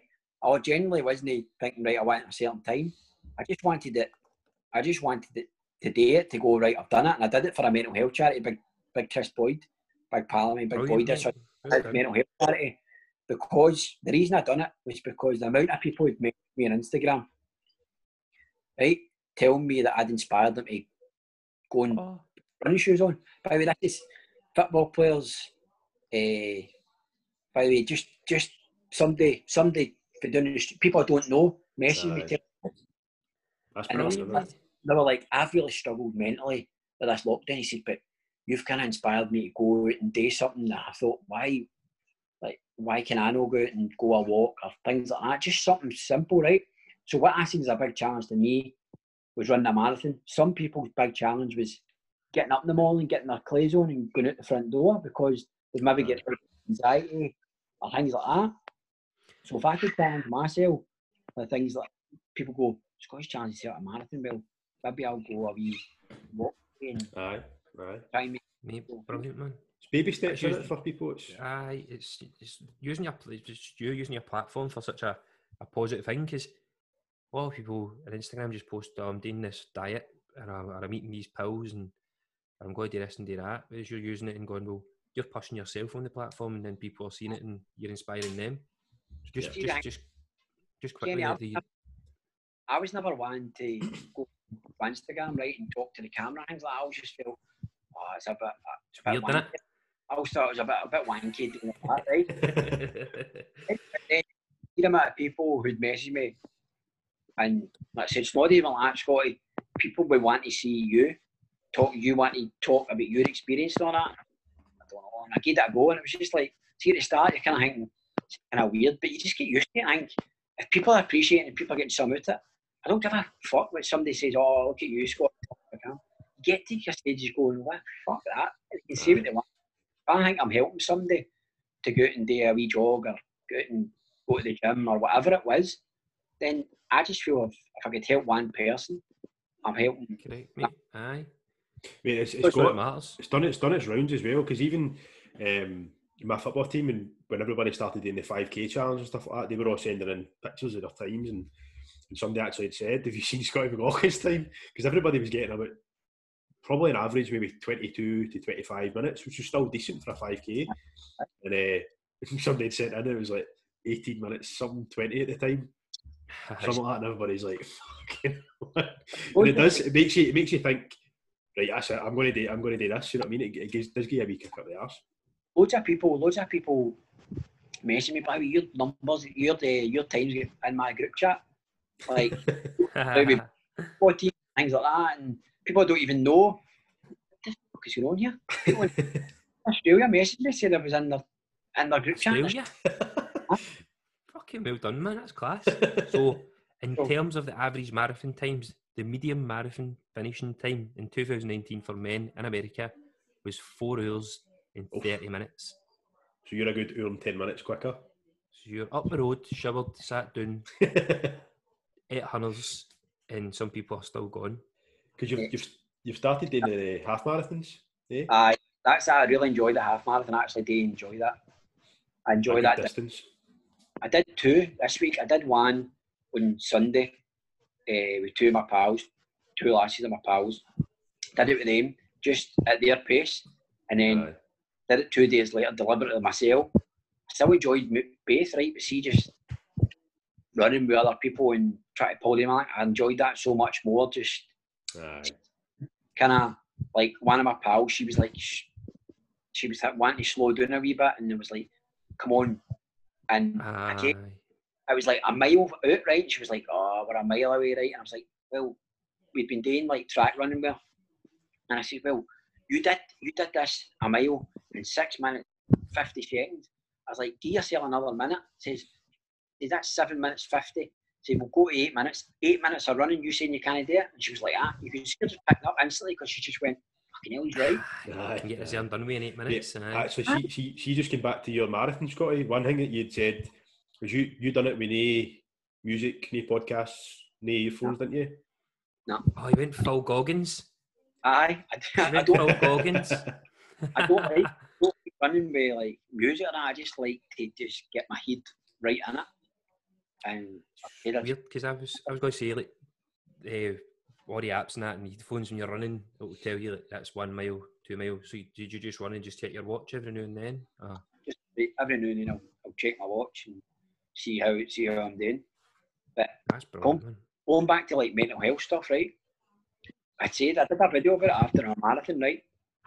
And see, the last 7K, I'd say, of a marathon was fucking torture. Like, talk about hitting the wall. I'd kind of hit this wall, but you're still going at a decent pace. I looked round, I was still like 4:48 or something like that for a kilometre, but you get that used to in a stride. It's like, see, whatever brain cell tells you to move your legs, to slow, speed up, whatever, that's gone. They're just like, you're just moving like a robot. So I seen a bus stop, and I was like, ah, I'm just going in the bus stop. Fuck it, I don't give a fuck. I'm just going to lie down this bus stop. See, in my head, see the people who'd been telling me, Scott, you inspired me. That came into my head. That I went like, fuck, I can't, because I've inspired people. Are telling me that I've inspired them. They then inspired me to go, no, you're no fucking in that bus. Keep going. Aye, brilliant. Who's messaged me? A stranger's messaged me and said they've gone out a run the day the first time in 5 years. So I felt as if I can't let them down. I need to keep going. So the people who are messaging me saying I've inspired them, they then change that about, and they were inspiring me to go on. It's fucking mad. Feel, like, as if you had like a responsibility towards them. Exactly. Brilliant, man. I've only ever done a half marathon, right? And I struggled with it big time. But the only like, because it's an event, there's loads of people cheering and stuff like that, which keeps you going all the way. But I couldn't even imagine doing a half marathon right now itself. But see, never mind with the phones. So that's something. That's. Well, see, like the marathon. I look back at it now, right, and obviously in my head, I knew I was doing a marathon. See, people who run maybe the London Marathon, everybody's there because they know, oh, the marathon's on. There's a runner. He's running the marathon. Whereas I'm running by fucking Parkhead and Nybrooks and Hampden. Nobody knows what I'm doing. Everybody just thinks there's a boy in the run. So I mean, feeling somebody pulling you back, pulling you in. I mean, because when I hit that wall, I was in Renfrew, which is only, like I said, it's close to my house. I was 7K away. The first 30-odd K, I feel fine here, and it was like my legs, like I said, were moving like Robocop. that close to being home, and your legs are going, you're just praying they'll take you home. How long did you get yourself to recover? Were you a couple of days or something? Seriously, I ran on the Saturday, and I ran a 5K on the Tuesday, and I was like, I'll just take it easy. But see, when I started running, I felt good, and I managed to get 18:45 for a 5K. Three days after a marathon. see, after being a marathon there at 5K, did you feel as if a 5K was just gone? None, it was just gone. And that's again, seeing my head. When I was running, thinking, I'll just take it easy. And then when I started running, I was like, it's only a 5K, you done 42K the other day. And I was like, just go. But again, I'd never done a half marathon. I'd done the marathon before I'd done a half marathon. So the very first half marathon I'd done, I just kept telling myself, well, it's can't be as bad as the full marathon, so you'll be fine. So I felt as if I could run at a good pace. I think my average pace for the very first half marathon was 3:57. So I managed to keep a good pace up. But again, that was just because I kept telling myself, well, nothing's going to be as bad as that marathon, Scott, so you'll be fine here. It's just finding that wee bit of positivity, hang on. You're digging for what? Aye. Any wee bit of positivity, you hang on to that. And I said, that doesn't even need to be running, that can be anything in your life. That wee bit of positivity, but again, it gets back to mental health. See somebody struggling and thinking, I'm thinking about fucking the worst of the worst. I'm thinking about ending it all. See if you can look for that wee tiny bit of positivity to pull you back to the edge. You've got to just grab onto it, you know what I mean? Definitely. One thing that's what it takes. Sorry, Gavin, you go, mate. No, I was just going to say, like, back for running, like, one thing that I was, because I'm not the best of runners, like, I don't really enjoy it too much. In football, if it's a game, like, you don't notice you're running as much as what you are. But see, every single time I go for a run, I get like a landmark, and I'll say, right, get to that. And then I get a next one, a tree or a lamp post, right, I run to that. And it's just like, do you know what I mean? Constantly keep yourself, like you say, like positive and try to find the best thing. My very, very first, let's say, my first 5K ran at 19:32. Everybody goes, oh, fucking hell. But I wasn't steady all the way, like every split was brilliant. I was like, one up, one down, one up, one up, one down. So then the more I read up on it and learned about it, and I was like, right, you need to try and keep your splits. See, if you look at my splits now in a 5K, we're all running about within 5 to 10 seconds each other. Aye, so aye, those are very consistent, isn't it? Aye, I'm not going away up, not going up. Again, that's just for training right and reading up and things and working hard and trying to find the right way to train as a runner, Gav, know what I mean? Definitely. So as you said, see way landmarks, I'll get to that pole, right? Aye. To that pole, for that. Like I said, with my pal Jill, who had done that half marathon, she's struggling for mile out, getting that wee bit of positivity, go 8 minutes of running, you're going to run nearly 2 hours here, but you can't do another 8 minutes. And she's like, by the way, she actually went faster the last game, just because she knew. Aye, somebody's put it into perspective a wee bit. Exactly. It's just, I said, it's just trying to change our mindset and things. Aye, well, your running's definitely on point, mate. So, what was your half marathon time, sorry? 1 hour 23. With Glasgow halves, 1 hour and 7. What's that? You can train the Glasgow half marathon. The record for running it is 1 hour and 7 minutes. But the way it's going the news, Scott, he'll do that no bother. My father-in-law, that's his. When he ran, that was his half marathon, 67 minutes. Class, eh? Says the Great Scottish Run. That's the half marathon, isn't it? Aye. Aye, no 7 minutes. But I said I enjoyed the half marathon, but I think because I did the marathon first. Aye. I was just to change instead a wee bit. So do you think you're fitter than you've ever been? You feel as if you're just as fit as you've ever been now because you'll be doing all the running now? Aye, I'm definitely I'm fitter now than I've ever been, but that's where everything else, like technology and you can get instant data right up. I said, I look at my watch, it tells me exactly what I've done, how many steps I've taken. Whereas about a year ago, if I was doing that, what information am I getting? I'm really getting it. You get maybe a stopwatch if you're lucky. But it's damn it, you can get it right away. Actually, you don't know how long you're running really either. Do you know what I mean? You can just judge it by time rather than distance because you've got a watch to tell you how long you've run. What's the chest straps that they wear that will tell them what their sprint speeds and that's so different compared to the GPS stuff. Aye, the data you can get for everything now is wild. You're right, man. Right, and like I said, it's instant as well. Not as if you need to wait and somebody download things or something like that. I mean, you finish a run, you look at your watch, you look at it, it'll come right on your phone, you can get it right up, bang. That's why I see a lot of people see, particularly people who never ran before or they were used to working with personal trainers. That's why, I mean, do you remember Laura Woods on TalkSport was slaughtering or the average Joe posting their running times and all that? But that was really? Because they'd need to hold themselves accountable to other than social media, so it was brilliant. So people are posting their time and going, right, that's my time, putting herself out there. And she was like, oh no, I'm not interested in that, the average Joe. So maybe people would have went, oh no, and went, right, I'm not going to post this, I'm going to chuck it, I'm not going to bother. So that kind of pissed me off a bit. But that's just, like I said, you get that instant thing. If you want to post it on your Instagram, whatever workout you've done, and that's it. You're being accountable yourself. You're making yourself virtually accountable to somebody. Rather than they maybe come to you and train and say, you're right, you can tell them what they've done. They're getting to know what they've done themselves.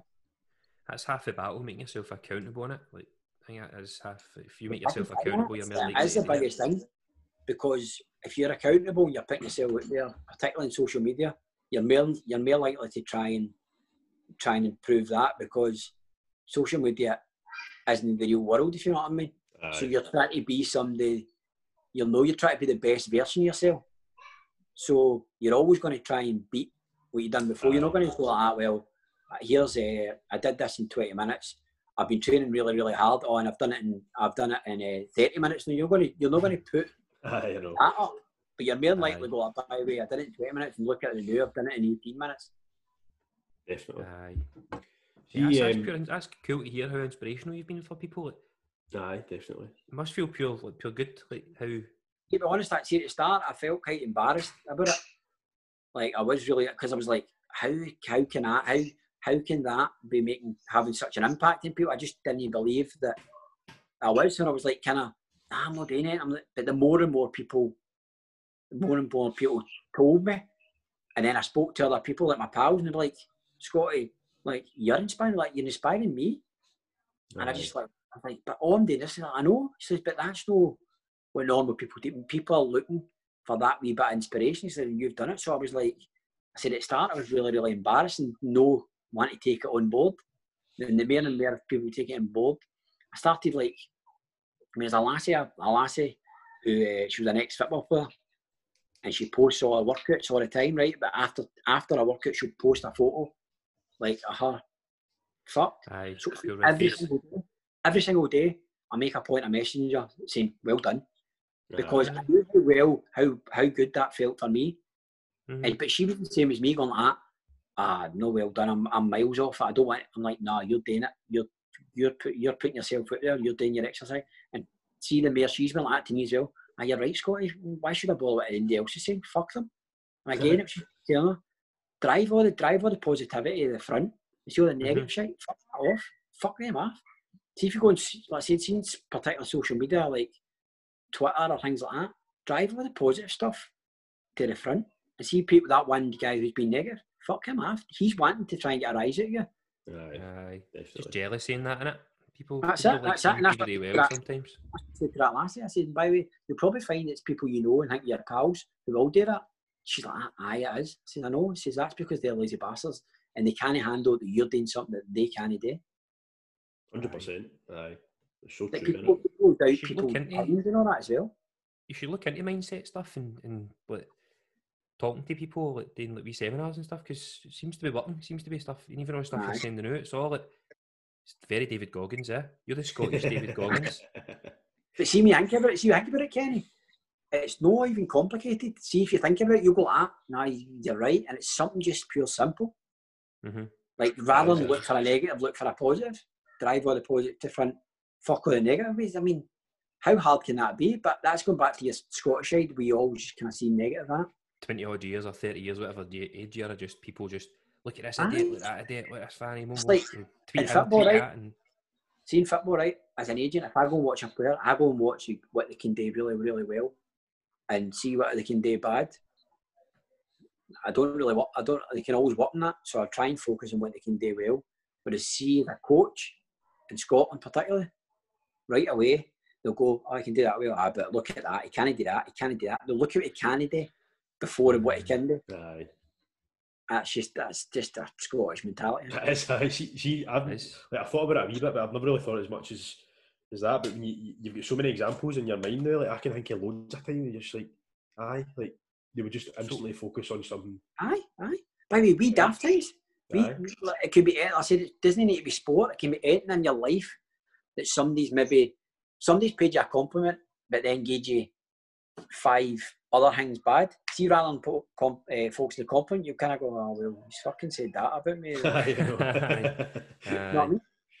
Yeah. Like, say you go on a night out, right, and somebody goes like that to you, by the way, you were some laugh last night, fucking, what a night, brilliant. Somebody else will go, you were fucking steaming last night, mate, and arse yourself. You would focus on the guy going like that. You made an arse yourself last night, wouldn't you? Because you went to. Whereas rather than going like, well, my pal said I was a fucking good laugh, I was in top form, maybe got a wee bit drunk, but he enjoyed his night, so fuck. But he would always go like that. He would always go, oh my God, I've made a pure arse myself last night. Everybody's fucking hating me. I wake up with the fear.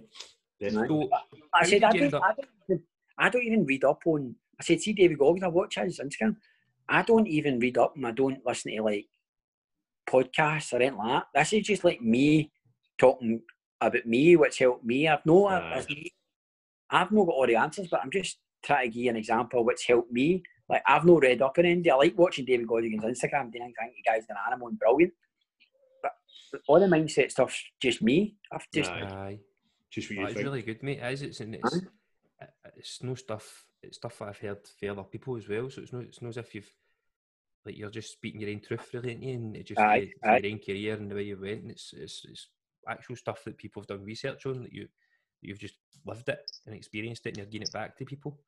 People pay money to go on these courses for half the stuff that you've said. Like, and it's bad. It's brilliant. See, just...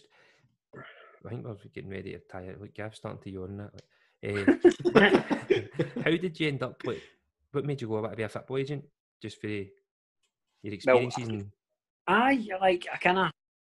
it's a bad experience. I never had an agent for years and years.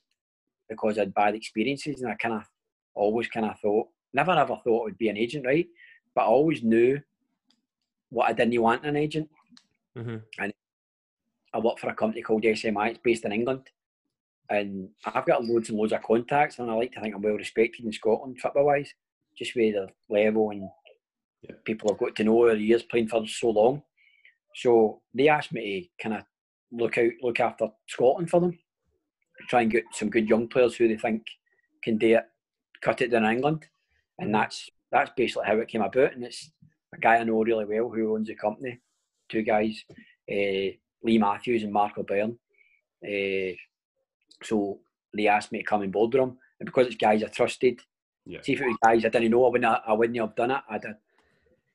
I'd soon rather be over. But I trust these guys, and I'll never ever go alone or whatever. I'll always be with SMI, I'll always be with them because they've believed in me and thought I had something. So I kind of owe it to them to do my best for that company. So what would you say, see for youngsters that are kind of starting out in football and stuff like that, could you give them any sort of advice about the business and stuff like that, what to look out for? Or would you say agents are one of them that you can get quite a lot of cowboys that just want the money and that's it? You can, people promise you the world, but I would say to young boys, don't be afraid to ask questions of them. Don't ask every question because you're entrusting your career with these guys.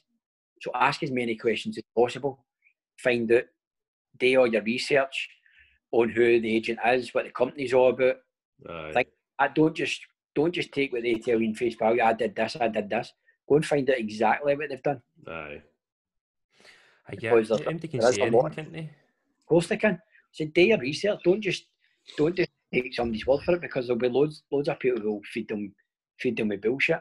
I had it myself. I used to get agents try to sign you, and they would tell you, "I represent this guy. I did this. I've done this deal."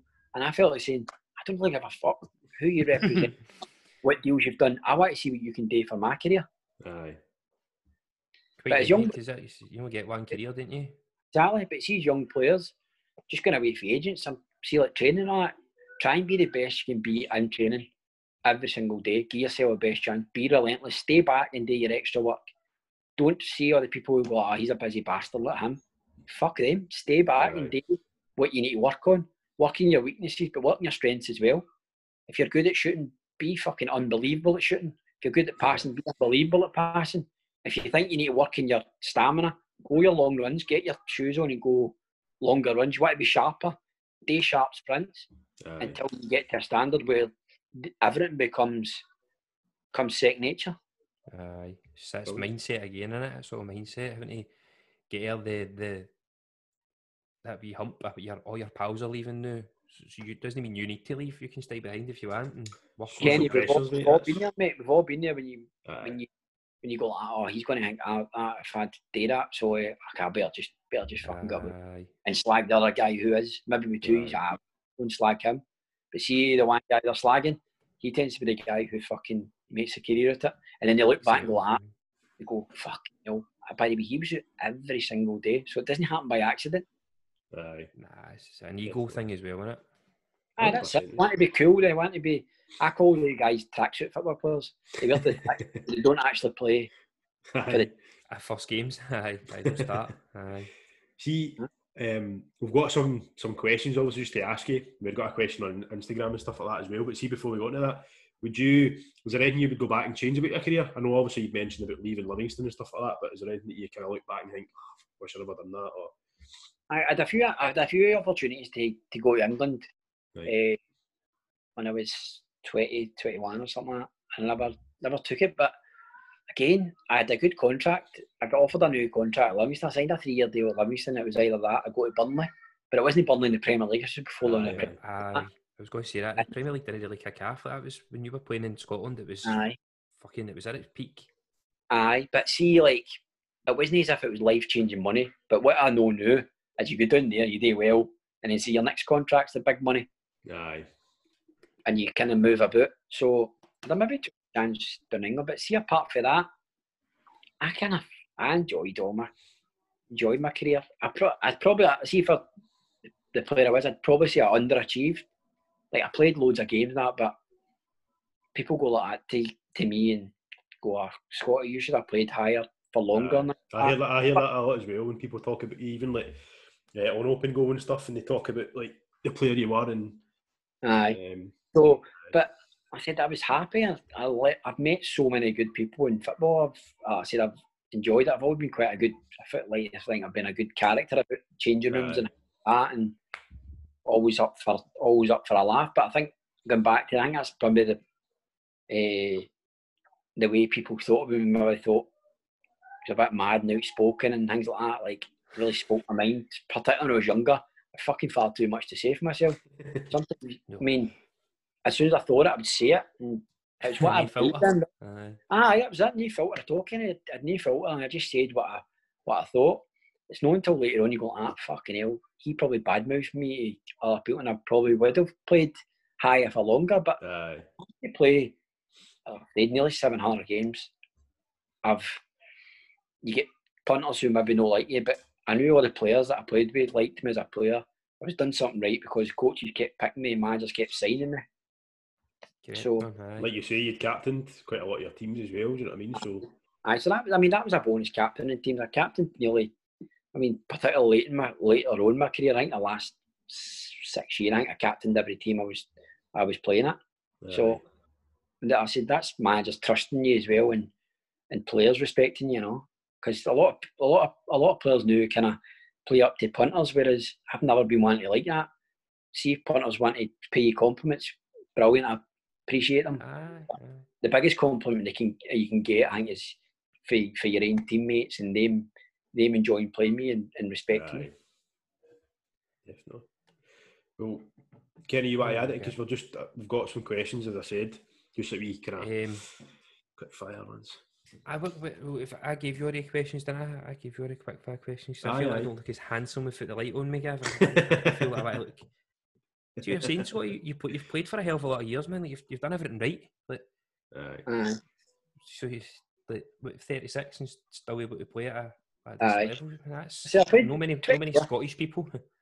I played 20 years. I'm not saying I'm going to chuck it, but I said if it was the end, I knew. I've had 20 good years in football, you know what I mean? It's just... I don't think it's done the new anyway, man. No, definitely not. By the way, when I was telling you the story about the boy Dino pissing his pants and in campus to then go on top of mindset, but you didn't see that coming. I did see that. You don't let MD tell you any different. I expected enough cut of stories about people being a bit worse for wear and a bit but that can't get any worse. It can't get any worse than that. If you want to come on, and we'll just dedicate it all to that. I'm happy to come on again. Oh, brilliant, mate! That's looking forward to that. You free tomorrow? Aye. Right. So, Scotty, we've got a question on Instagram for you. Best player that you've played with and played against. That was for Craig Maxwell, wasn't it? Craig Maxwell was, aye. The best player I played. Who was the best player I played with? Quite a lot of good players. I played with David Fernandez. I don't know if you remember him. He was Spanish boy, aye. Aye. He was at Celtic. He came on loan. He was at Livingston. He went loan. He was top player. Lee Mako as well. If I was to pick one who I played with, who's probably had the best career, I would probably say it would be Snoddy. Aye. I suppose. When I actually played with him, I don't think he was the best player that I played with at that time. But I'm talking about career-wise, I'd probably say Snoddy's the best career. But I've been lucky enough to play with really good players. Top players, aye. What about played against then? He's Larsson, isn't it? Henry Larsson. That is the king. So, are you a Celtic Rangers fan or do you Celtic fan? Celtic fan, aye. Right, next one. The best goal that you've ever scored. Would it be against Rangers then when you played for Peterhead? So that was a decent goal as well, but I don't have my best. It's alright, aye. My best goal was probably. I see the goal I scored for Airdrie against Livingston. Right. I ran for the whole wheelie, cut in, and I had it in the tap corner for about 25 yards. So that's probably up there. Aye. That was a decent goal. But to be fair, I've been lucky to score some pretty good goals. Aye, for the one Livingston fan that might hear this, it's a shame, isn't it? Because he used to play for them. This one, you might need to have a bit of a think about it, but who's the one player, who's the shittest player I've ever played with? Is there one player you thought, why are you on a football pitch here? Played where? Played with? Aye. By the way, this is mad. Like, we had a few that came to Livingston. A few that came to Livingston, right? And I swear to God, you see, they were in for like 2 days and then just disappeared. But they maybe signed like 18-month contracts and then we just disappear. But there was so many of them. I remember playing with this big guy at Livingston called Attilia Christen, his name was.